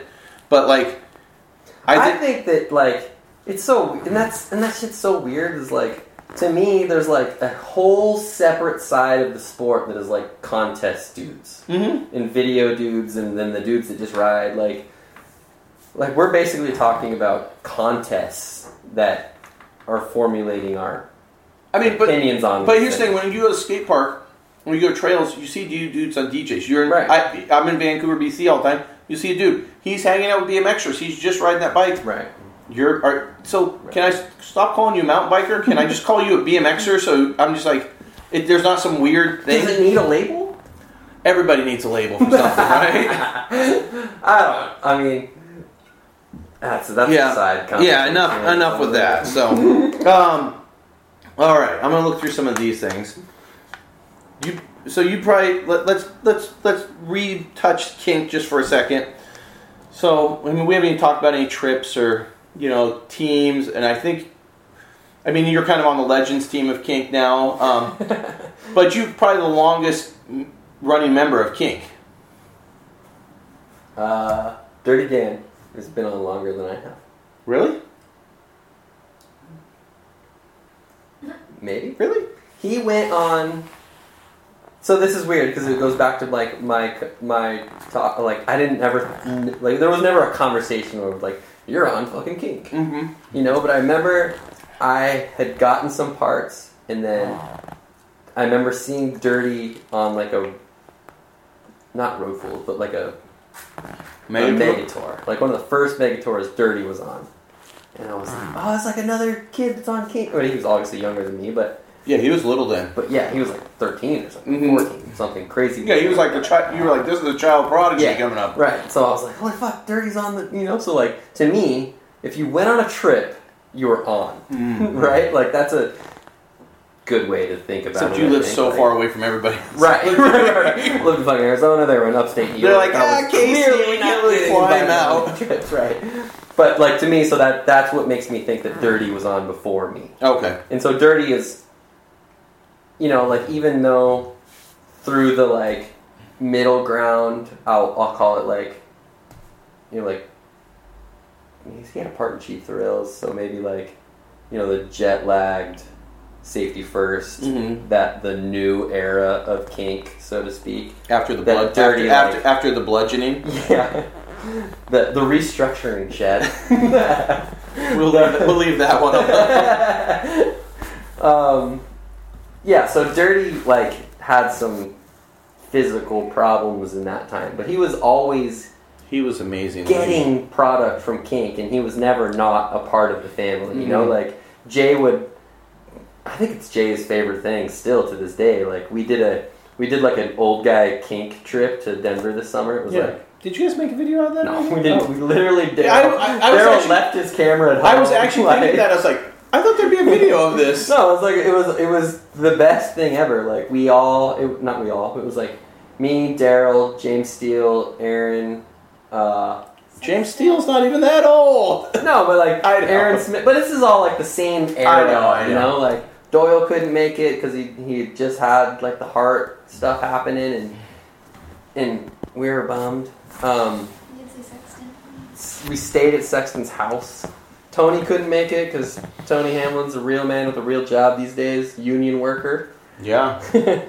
um, so he couldn't make it, but like the rest of us that could made it all went and stayed at Sean's, and we just rode bikes for fucking a week. You That's know, fun. like we didn't film, we didn't shoot photos, we like just dicked around like we would on trips without the pressure of like Daryl pointing a fucking camera at our face. But No fun gun. no fun gun. But back to the story is that like I remember we're we're trying to leave this skate park in Colorado, and Jay's like, "We gotta go back to the skate park. I forgot something."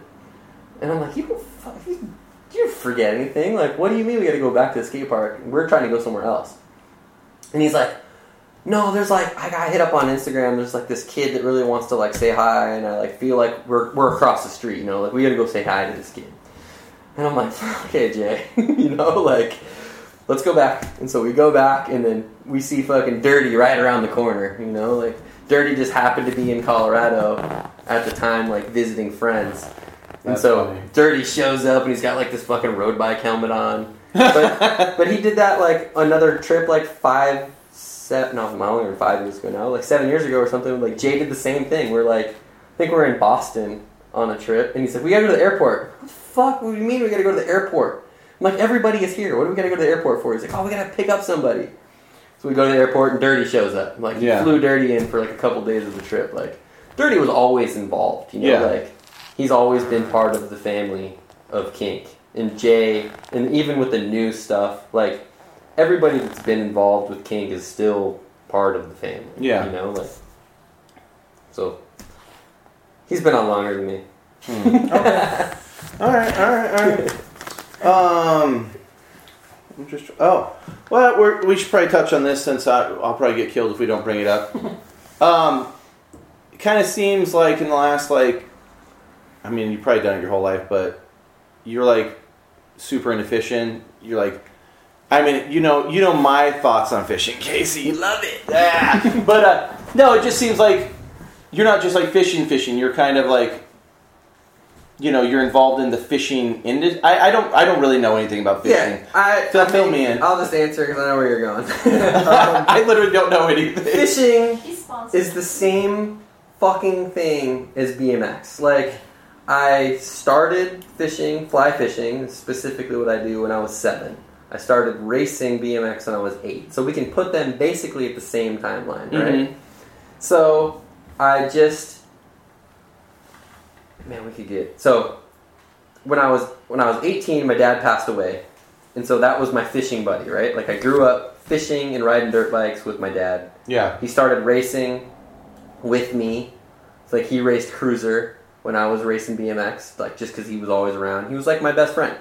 And so when my dad passed away, I couldn't physically do everything that I wanted to do that I did with him. Yeah. So the BMX bike was really the only thing that I did on my own, right? So all my fishing stuff, I sold my dirt bikes.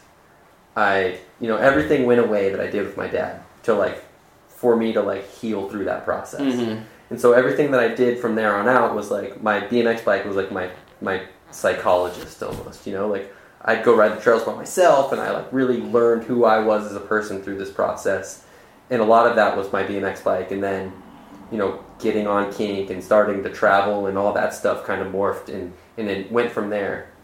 And so I didn't fish from when I was, you know, when my dad passed away when I was 18 until I was 25 Okay. and I went on a camping trip with with Billy and another friend Jess, and we went to one of these lakes that I had gone to with my dad like hundreds of times as a kid, you know. And I was like, oh, I should go find my fishing stuff. Like that's I we used to go fishing there when I was a kid all the time. So I went back to my mom's house and I like dug through the attic and found all the fly fishing stuff and. We went there and I like walked down to the lake and I'm like, fuck, it cr- brought brought back all these crazy memories and I was like, oh, this is cool, you know. Yeah. I didn't think this was gonna happen. And I was like, I don't even know if I know how to cast anymore. You know, like I cast, and I'm like, oh, I still know how to cast. And I caught a fish right away, and like from that cast and fish, it was like everything came back. You know, like I was like, why the fuck did, have I not been doing this Yeah. my entire like this whole gap of life? And then I like went through the rabbit hole of like, I went to fucking New Zealand for two weeks.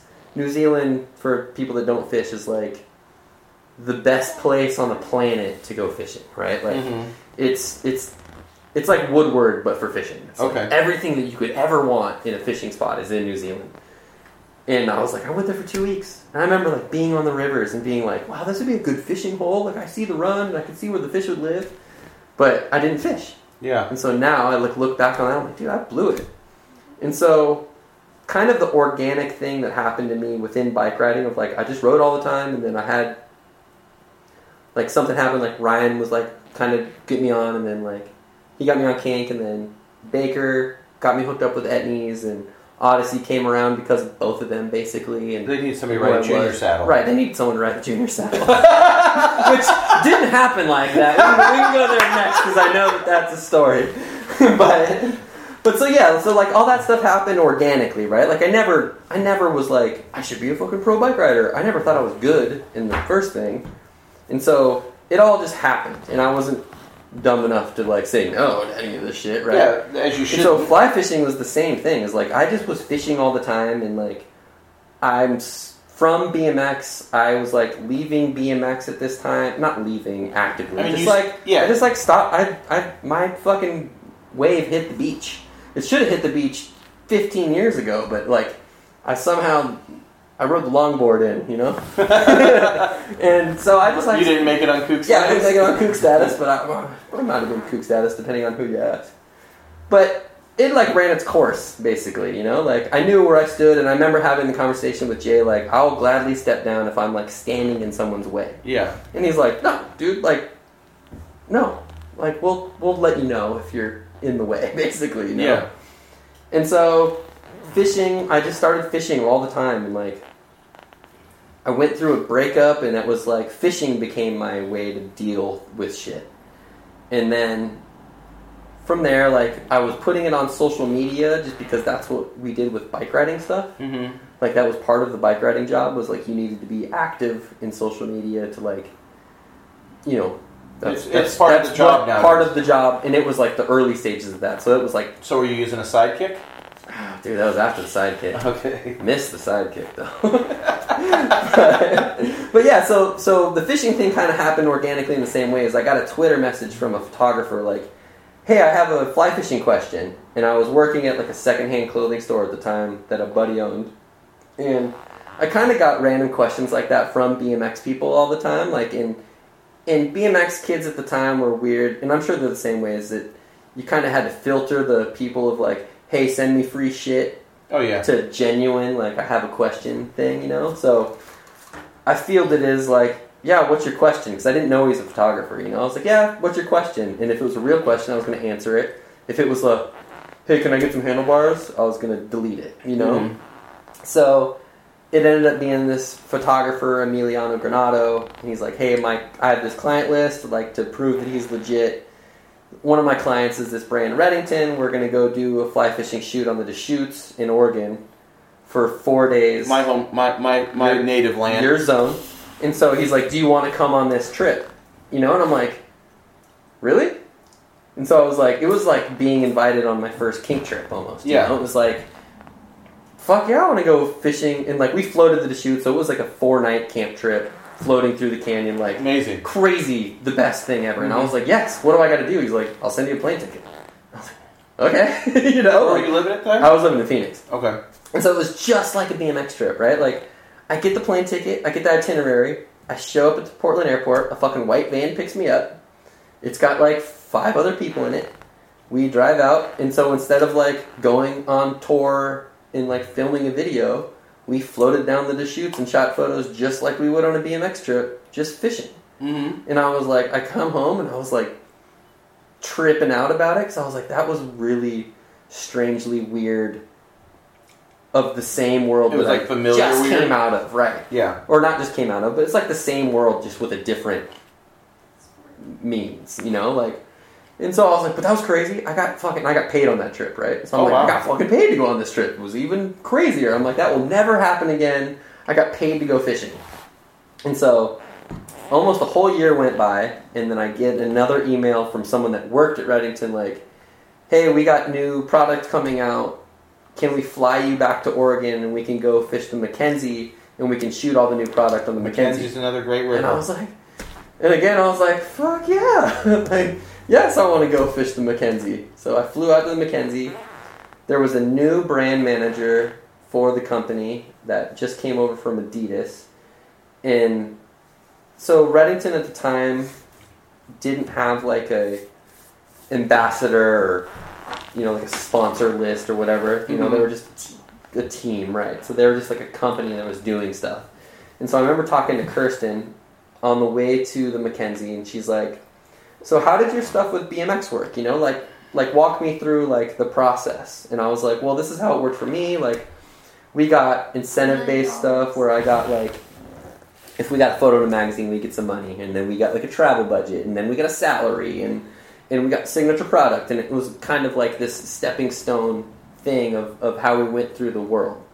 And she's like, really? And she's like, kind of thinking about it, and we start talking more and more about marketing stuff and like how the world works. And in and in this conversation, I'm realizing that I had learned a way more about real world marketing stuff and business and, Oh, yeah. and how all of these companies work just from BMX than I ever knew. You know, like, and I'm like, just just going from because BMX is so hardcore, like you said, and ground roots, and everything is budget based, and and we do everything with photographers that we know, and and we know how to do things on the cheap, right? Yeah. So a bigger company from a bigger world, which fly fishing isn't a bigger world; it's really the same size as BMX, but they look at that like, oh, like you know the loopholes, basically, you know, Yeah. like.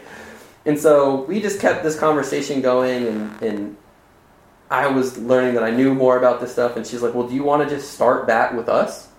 And I'm like, "What do you mean?" She's like, "Well, do you want to just let's just figure that out how to do that with us? Like, let's start a team, basically, and and we'll do that with you. Like, you we'll send you product, and we'll figure out trips or whatever you need to do to like promote the brand." And I was like, "Yeah, of course." Yeah.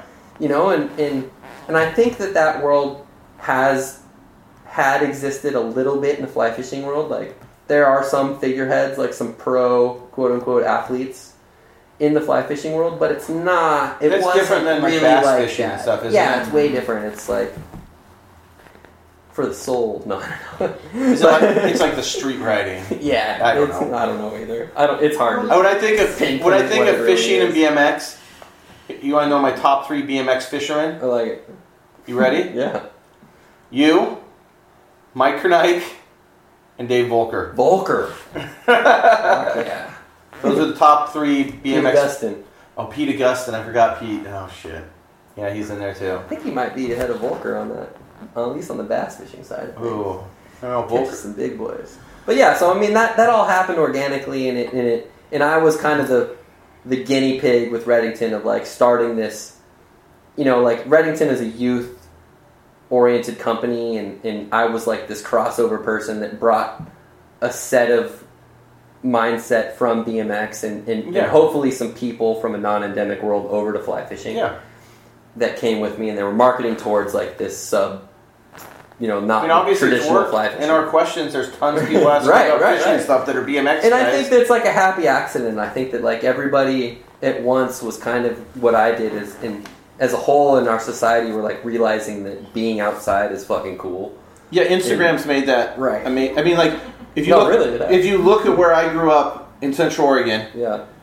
we have like the Painted Hills, Smith Rock, Yeah. all this stuff, literally minutes away from where I grew up. When I was little, they were like, "Hey, we're taking a Pay you to go there. if we're taking a field trip to the Painted Hills," I'd be like, Ugh. or we're going to Smith Rock, you'd be like, why? It's just more rim rock. Rocks. It's, and I, I was outside all the time. I love being outside, Right. but you just didn't care. And now people will travel all over the world just Yeah. to go to the Painted Hills, and you're like, No, it's the same You're like- for me. Like growing up in Arizona, like Arizona, like I couldn't have dreamt of a better place to grow up for that instance. You know, like Arizona is the most diverse landmass in the United States. It's it's thick fir coniferous forest all the way to sand, nothing below zero lake beds. You know, Yeah. like and everything in between from feet of snow to it hasn't rained in years. You Yeah. know, like and so the land masses in there are the same, but it's the same though. Like I remember with my dad, like my dad would like get us out hiking and whatever, you know, just being outside. I remember being like, why do I want to go walk around in the desert? Yeah. you know, like why? we'd go camping down by the Steens, and I'd be like, why are we here? It's just nothing, and there's mountains right there. Yeah. We're not even great. Why But now you look back and you're like, damn, that stuff was cool. except for the horseflies. They are big and they suck, but and the mosquitoes and Frenchglen are brutal. Um, I feel.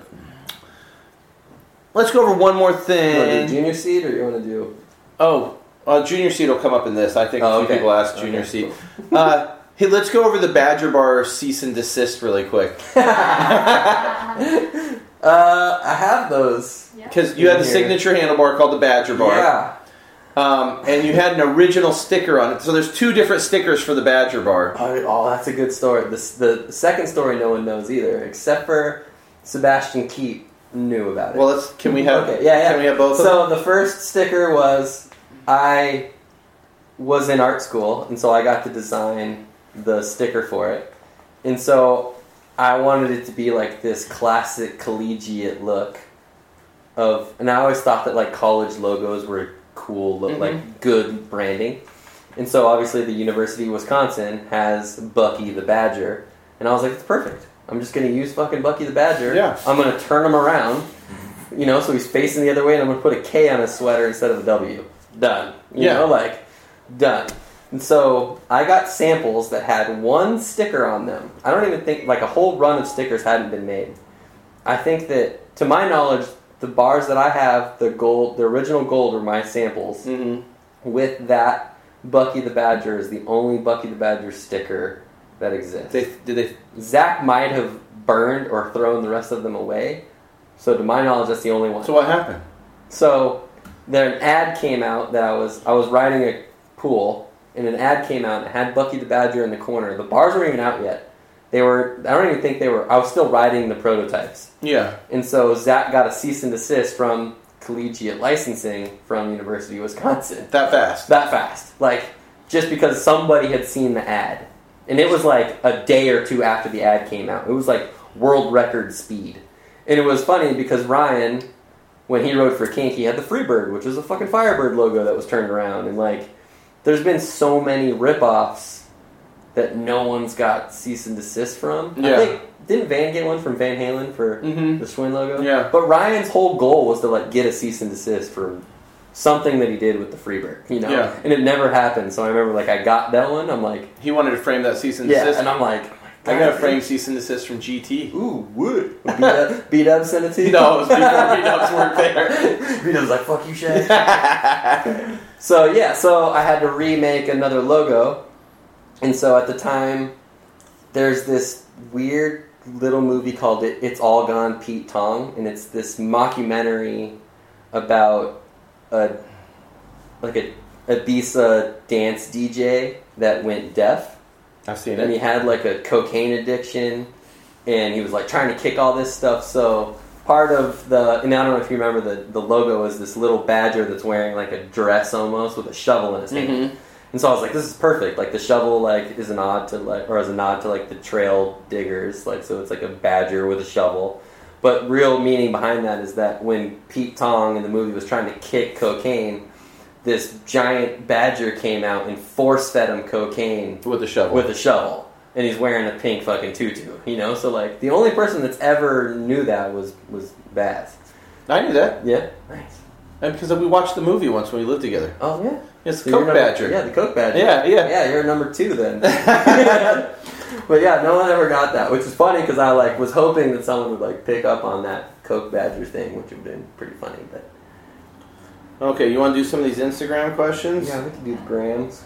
Did you get any on your certain thing that? Let me No, I tried to direct them all to you. All right. The only one that I got on, I did one on Facebook was Dane Wild said, how many, he asked, how many people are Laird's goatee on BMX board? Oh. So I don't know, and I asked him if BMX board is even still a thing, but apparently it is. He's got a lot of nerve asking that. He does? You didn't get the joke, did you? Oh, yeah, yeah. Mike Laird- yeah, it was Laird. bad. It was got bad. So yeah, so to my knowledge, that Ryan and I shared Laird's goatee On BMX board. on BMX board. I think a couple other people might have. I mean, the password was super easy that you, you could have guessed it if you knew Ryan or I. Mhm. but yeah, it was it was more of a. It was fun to fuck with people at first when, you know, BMX board. BMX board like- popped off for a at while. the time. It was popping off, and there was like some like pros that would dip in and I had an account for two and, like- weeks. Me and Walter Parenter had an account, and then they kicked us off. They did. Yeah. But there was like, you know, there was there was some obvious like BMX board champions, like fucking Kyle Stark was in there. talking shit to everybody. DBZ was a champion, wasn't it? DBZ was a champion. Dane was a champion. I remember I fucking hated Kyle first because he was just a fucking internet. He to me, Kyle Stark was like the or the f- number one first place I don't know who Kyle's. internet shit talker. Do I know who that is? Um, I don't know. No. No. If you're the first internet BMX troll, that's pretty good. Okay. Um, some of these I'll skip, some I'll go through. Of course, I'm going to just ask you one from Ken Maganelli. Uh, ha- I'm sure a lot of people. What What's the secret to a good X up? or he says, since it's Snakebite BMX, a cross up. uh, Baker loves this story. So I did X ups pretty normal, as in like stay straight, do the X up. Yeah. And then when I was 15, I broke my wrist and I I lost a bunch of movement in my wrist.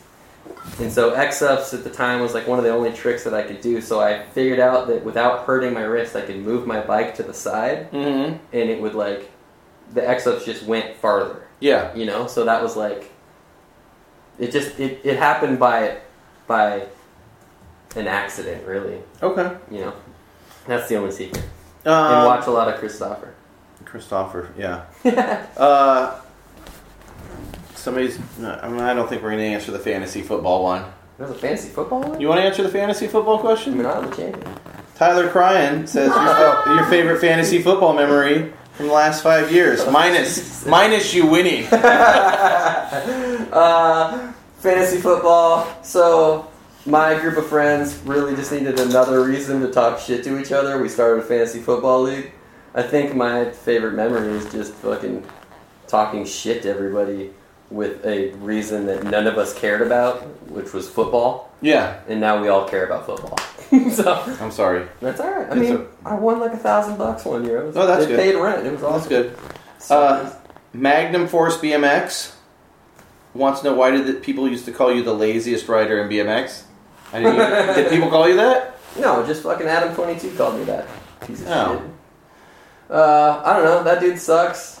He was mad because Adam was. yeah, Oh, fucking. because I think I had a video part come out that he wasn't impressed with, which I probably wasn't impressed with either. And he also likes to talk shit, so that's where it came from. Wow. I never really. If you were a mumble rapper. I should have been a mumble rapper. I should have got fake Rob maybe. Oh, the fake. Yeah, I heard about that. Uh, I don't know. Yeah, I mean, at the same time, to like, it goes back to like I didn't care about doing a bunch of tricks. I was also a full time college student with a full time job.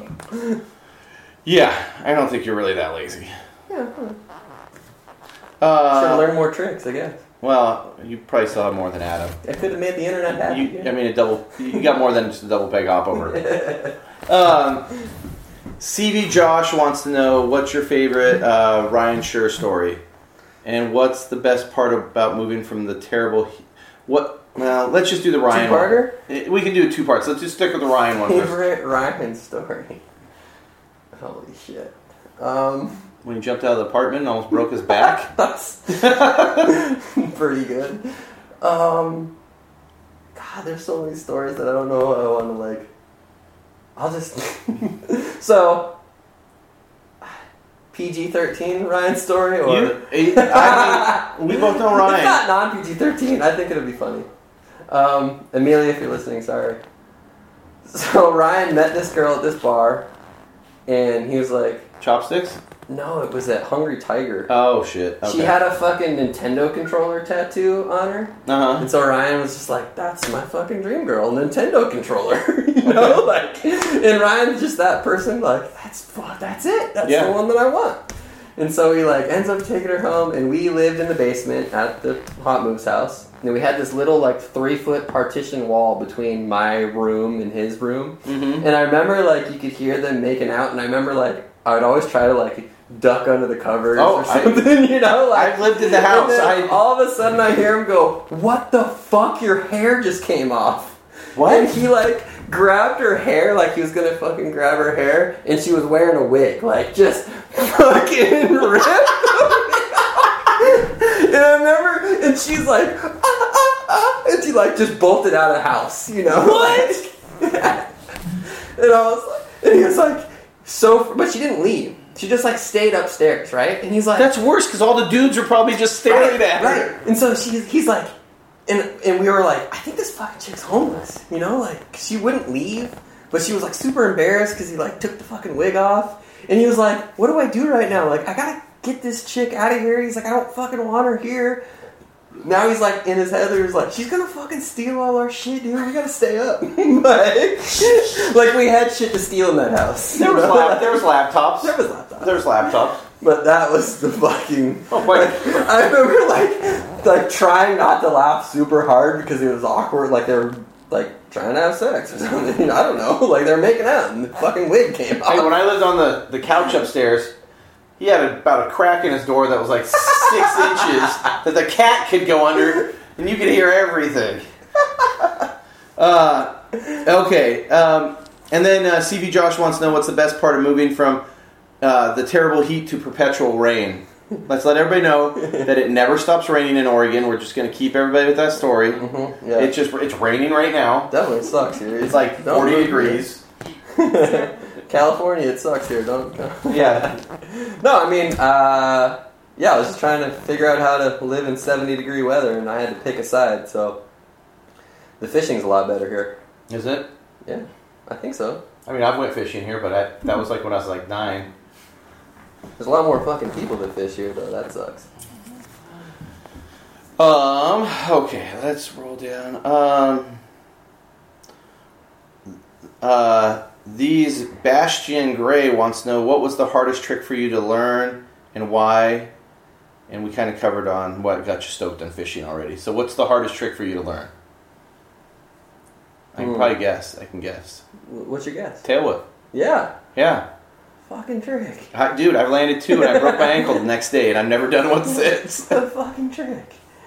Tail whip was weird. It was only the only one of the tricks that I like thought that I needed to learn. It's fucking cool. It is fucking cool, and like people like Taj make them look. Especially hold it if you grew, awesome. if you grew up riding in the '80s and '90s, Yeah. it's even cooler. That was like the pedestal. Like if you could fucking tail whip.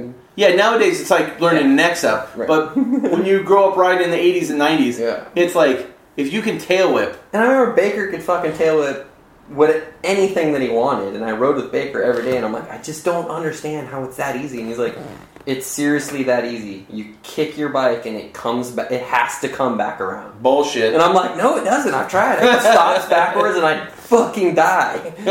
And then I don't. Yeah, we thankfully Chandler built the best flyout on the planet with a landing, and oh yeah. and and remember Frank Parks and I learned them on Christmas Day, the same time. And then my whole goal was that I just I wanted to tail up a dirt jump, and then I could be done.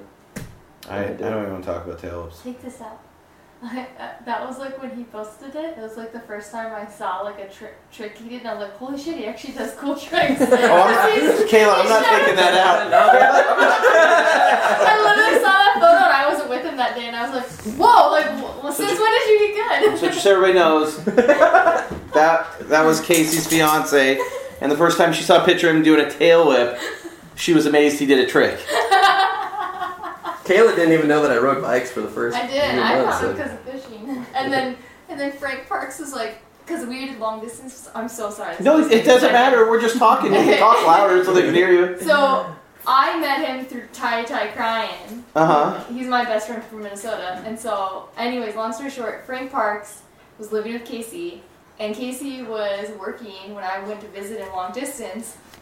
And we're sitting in the backyard, and I didn't have a car, and I'm just in Arizona, never been there before, and I'm just like, holy shit, it's 100 degrees warmer than it is where I'm from right now. And Frank was like, what are you gonna do today? Blah, blah. I was like, nothing. He's like, so how'd you meet Casey? And I was like, oh, through fishing. He's like, fishing? He's like, you know that he like rides BMX, right? He's like, and he like was geeking out on Casey. Like, I can't even believe I live with him. And they're like pulling him up on the internet. And I'm like, what the fuck? Like this, I was like, I was kind of freaked out a little bit because he was like fanboying Casey. Sorry, Frank, but um, it was. I mean, it was cute looking back, but it was. I had no idea he rode bikes or anything. I mean, I knew he had a little kid's bike, but that's all I but, but knew. Oh, the little kid. I'm just kidding. I'm just kidding. I just saw Shad's brain melt. no, I'm Um, joking. it's I fine. just started shit to him. So Um, for the record, Shad hates when they're called little kids. I hate it when they're called little kids. You're little the one who kids. taught me that. Yeah, I call it that all the time. I hate it. It's like my Portland passive aggressive. I hate it. okay. Um, Rubio rides. Oh, he's got. Uh, we'll do these two questions. I don't really care. Uh, Rubio rides BMX. Wants to know the best trails you've ever ridden. mm, so lame. So lame trails. Minersville, both of them. Minor. They're, they're different, but they're both the best that I've ever ridden. And then he wants to know. Actually, fuck that. Last year at Dreamline, That was those were those were sick. that was the best trails I've ever ridden. okay. Um, and he wants to know who you think has uh, the best X ups. Who I think has the best X ups? Yeah. currently? I guess ever ever. Ever. Fuck. Those are those conversations you could bring it up and like have like a two hour I conversation. don't know. This is like the the dig best tabletop thing. Like it's a fucking impossible answer. It's not. It's just Vic Murphy. no, it's really easy. Um, well, well, so Christopher is why I wanted to learn X ups. Okay. It's why I want to learn tables in X ups. Mm-hmm. So he'll always stand out of having the best X ups, but I think from there, um, you know, Yeagle Mm. does Yeagle sick. fucking good accent. Uh, okay, we got two from Ditch Frank. Nice. Oh, that's What's up, Frank? that's- He says your favorite overseas trip because he obviously, if you know him, he's overseas right now. He is in Greece. He's just fucking hammered. uh, my favorite overseas trip was New Zealand, Australia kink trip, What year was that?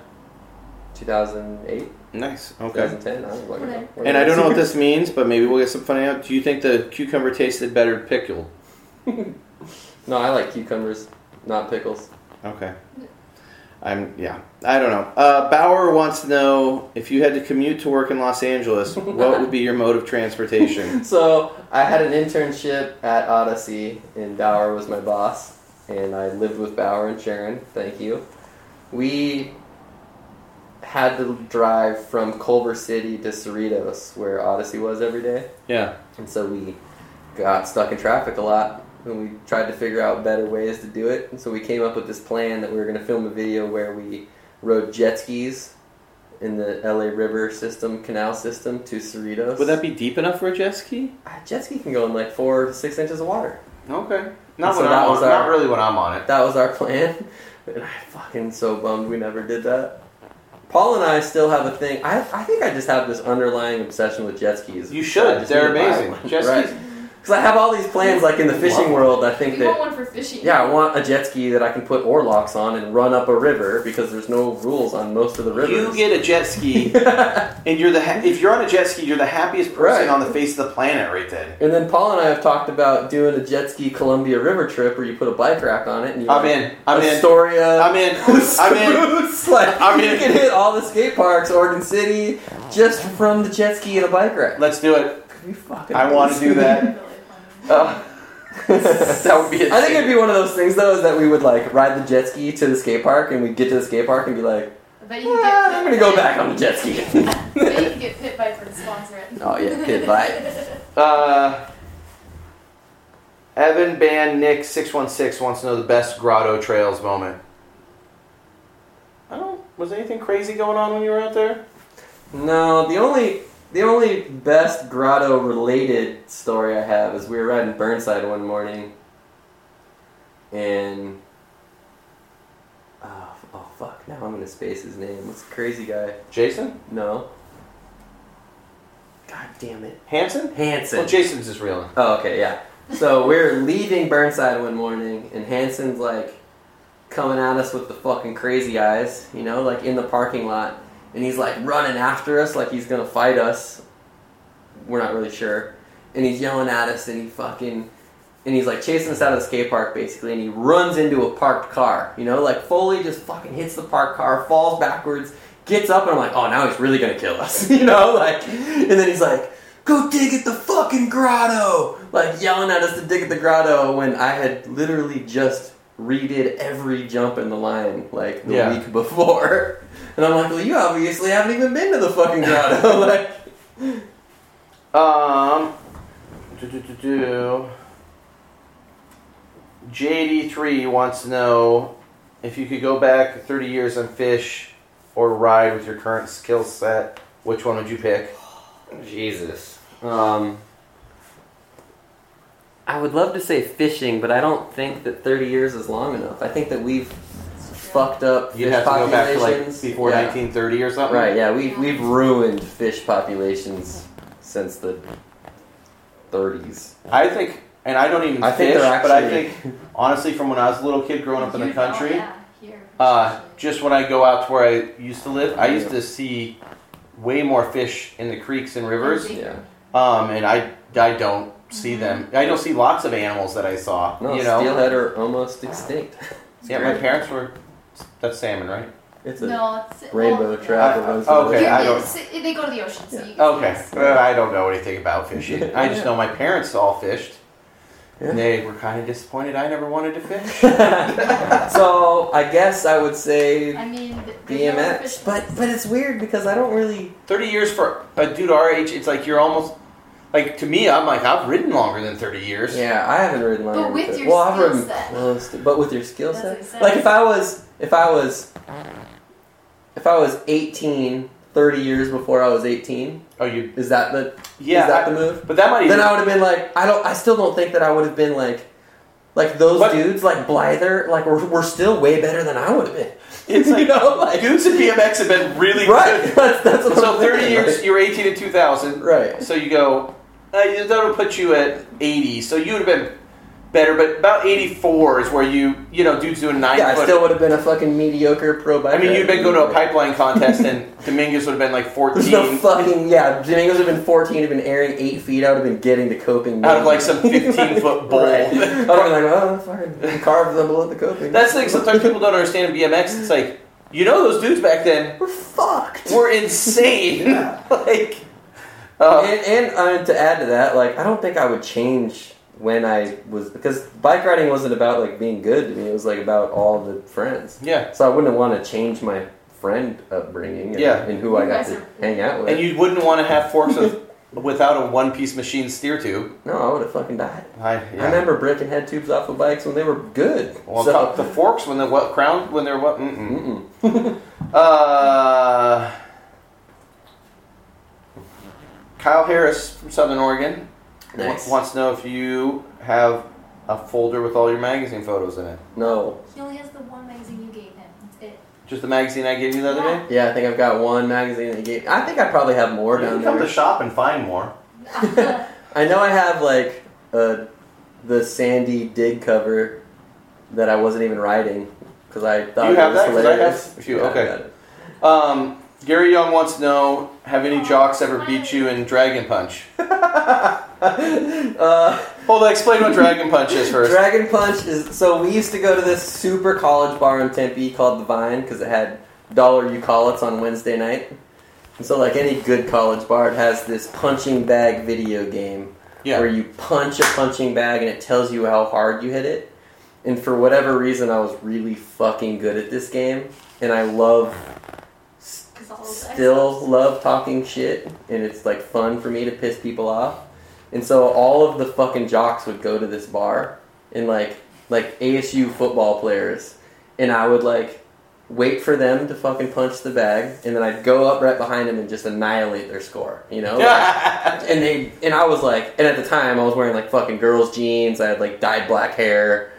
Like I, Your little sailor cat yeah, cap. I was like, I to them I was like the fucking, I was just the the person that should not be able to punch anything, Yeah. you know. And so I remember like, and every time they would like, I remember one dude like put a hundred dollars in the fucking thing. He just got all this change, and he just kept trying to beat the score. And he finally beat it, and I go up, put another dollar, in, beat his score, go sit back down.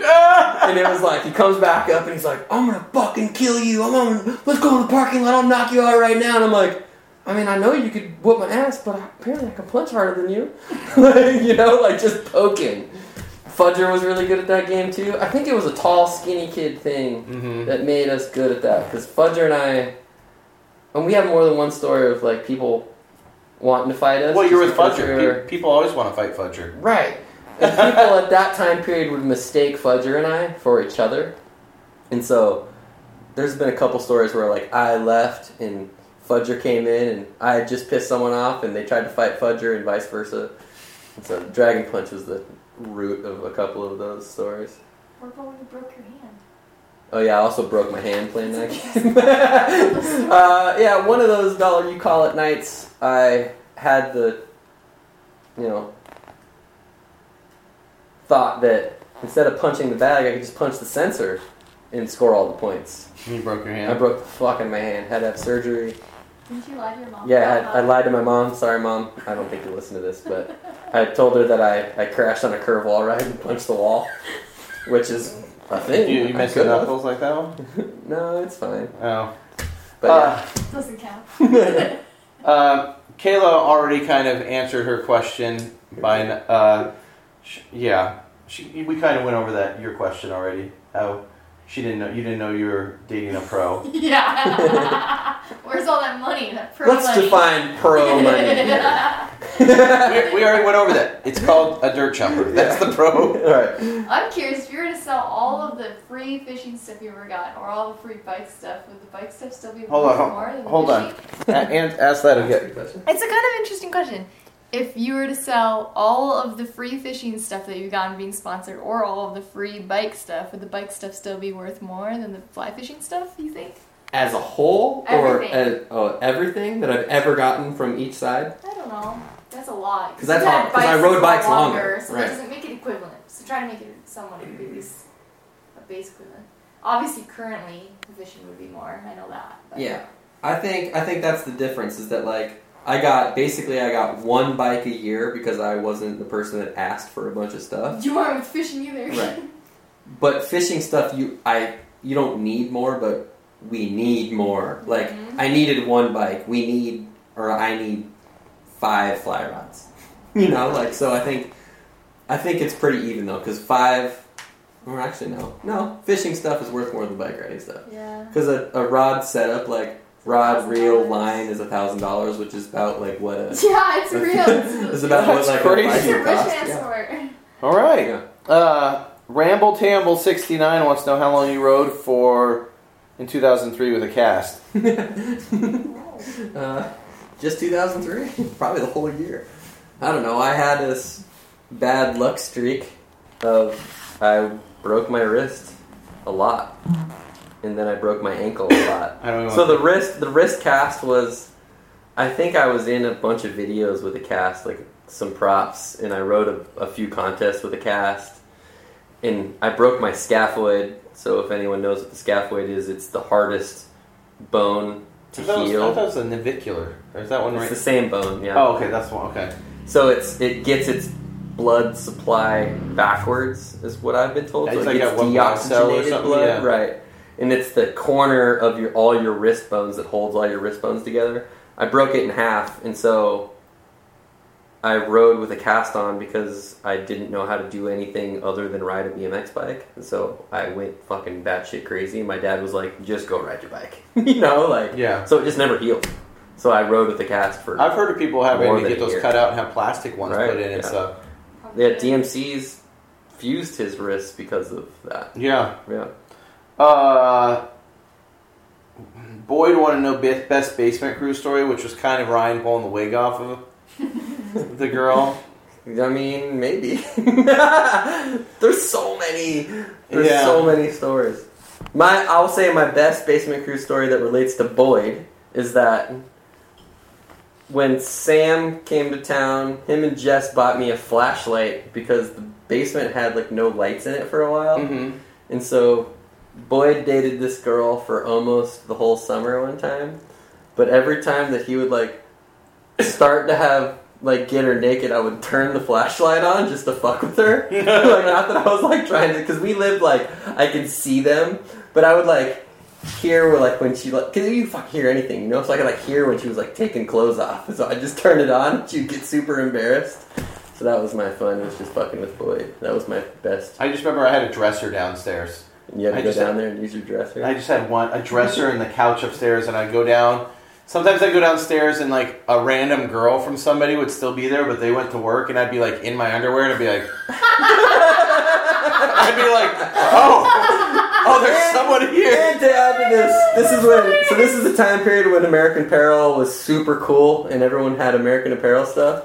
Shad had the purple American Apparel fucking whitey tighties. And we had a white leather couch, and you would you could hear him get off the couch in the morning. It was like It was middle of summer. It'd be like 90 degrees. That's why I hate leather couches. Yeah. No, I'd be stuck to it. It I think hurts this is actually good. when you This is get good up because it from those relates to sometimes. old kink stories. Like Rob Tibbs and Puck came in town one time, and Tibbs had this thing where he'd get drunk and he'd pee in closets, like Oh 'cause my he God, just why do thought some it was people do that? he just thought it was the bathroom. I don't know.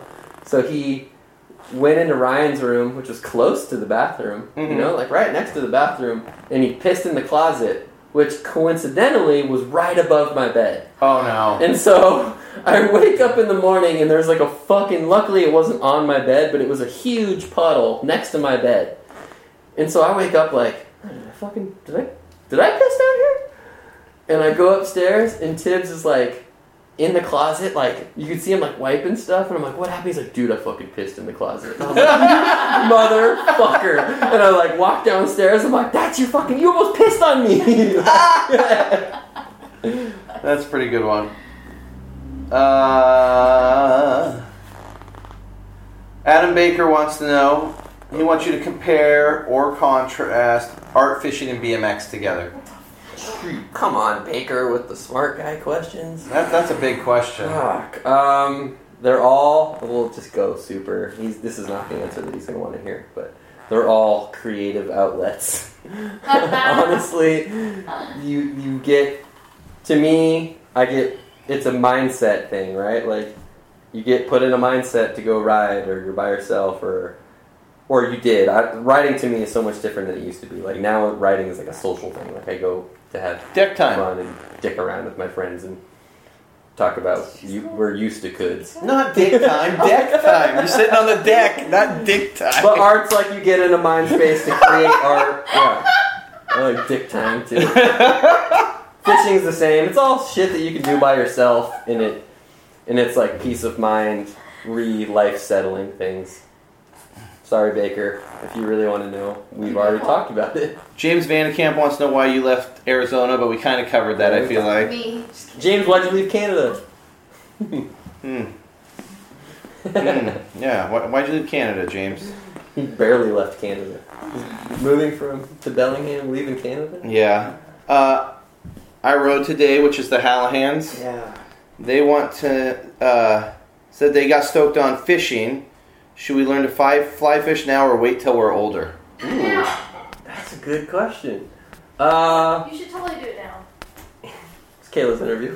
Kay- Kayla says you should do it now. I think that they're already like in the mindset of doing things the hardest way. So this is what fly fishing is. Fly fishing is you take a sport that's already kind of hard and you're you're leaving it up to the fish ultimately for success, and hmm you're doing it in a way that makes that even harder. And Yeah. so like they're already in the mindset of like we're building trails to make our fun. So we're al- they're already in the mindset of doing things the hard way. Yeah. I think they'd be great fly fishermen.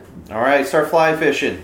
I learned when I was seven, so you Big Hallahan fans over here. I love those kids. Yeah, they're they're dope. Uh, Johnny Filth wants to know what your. Uh, there's a bunch. Uh, I'm gonna skip some of these double questions. So we're just gonna hit singles because there's a lot. Yeah. But what's your uh, favorite BMX video of all time, past or present? Original anthem. Richard, favorite video part? Stoffer. Stoffer. I don't even know if that one played anymore on my tape that I had. I did have a bootleg with Anthem 1201. And there was something else on there that I never got. Pirate Kurt, one of the homies from up in Washington. Yeah, he Fellow- fish- he fishes. too. Uh, he wants to know. BMX board too. BMX, definitely. uh, he wants to know your thoughts on the YMC hip in Vegas. Whew. It's in the top five best hips. Top five. 100%. It might. It's top three. Beats talent hip? Beats talent hip. Really? Yeah. Mm. Landing's steep enough. Mm. Talent hip landing's kind of mellow. Mm. uh, kidnapped. That's a interesting name. Uh, wants to know if there's any good stories about Dirty Dan being a buyable item from Empire. Might have to ask the Empire guys that Yeah. one. I think that was just a joke, but I don't know. Didn't somebody buy Aaron Ross on there? Yeah. and he went to their house. Yeah. All right. Tom Tom likes to fuck with people. That's probably the He real answer. does. Uh, okay, here we go. Tell us about the Odyssey Junior saddle. All right. Uh, Seb Scott wants to know about the Odyssey Junior saddle. The Odyssey Junior saddle. I. so, I wasn't even on Odyssey. I was just riding for Kink. I went to the bike shop. I kept getting stabbed in the back of my calf with seats doing turndowns. And mm-hmm. so I was looking for a smaller. Can I guess what seat you had? Can I guess? You had a GT drop nose. That's the king of stabbing you in the leg. Now people will get pissed at me about me saying that. Yeah. That motherfucker will kill you. That seat was cool though. Looks cool. It'll kill you if you don't do it. And if you don't do it turned out properly, you will suffer. And so I went to Gordy's, which is the bike shop in Phoenix that everyone went to, and they had like a a bin of cheap seats, and it Yeah. was full of junior saddles, right? And I was mm. like, dude, this is the perfect seat. It's small, it's out of the way, it's whatever. And so I put it on my bike, and I rode it from there. And then I got on Odyssey, and Bauer was like, "I'll give you every fucking junior saddle ever because no one rides these things." now the junior was the padded one. The senior was the plastic, right? No, junior junior was the smallest. Senior was like the step between a regular seat and the ju- in the junior. No, the only difference was one was padded, one was plastic. they both had pads. No, Okay, I think. no, Hmm. you're wrong.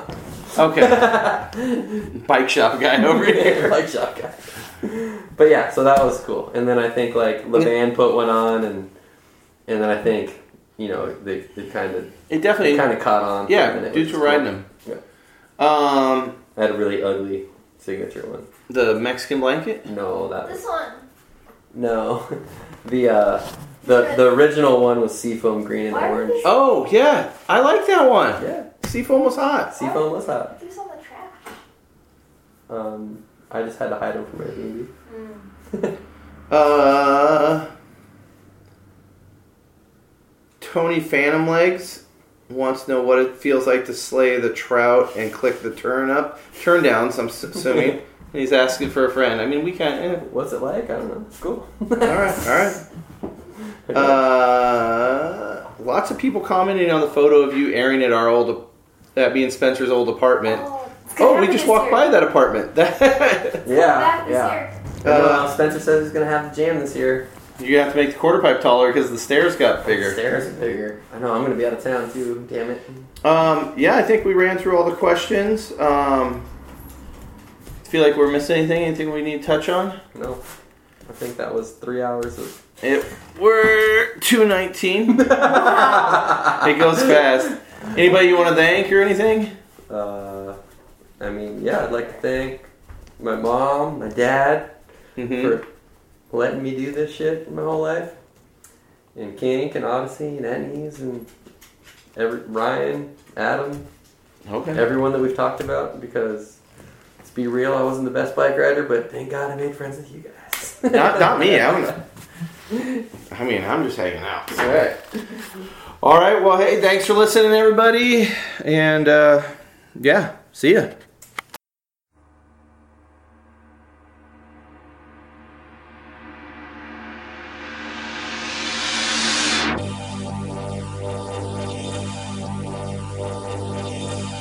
Hey, thanks for listening, everyone. Uh, if this podcast still hasn't filled your BMX fix, head over to www.w the number two w freestylehistory.com and grab yourself a second edition of the wall to wall freestyle book.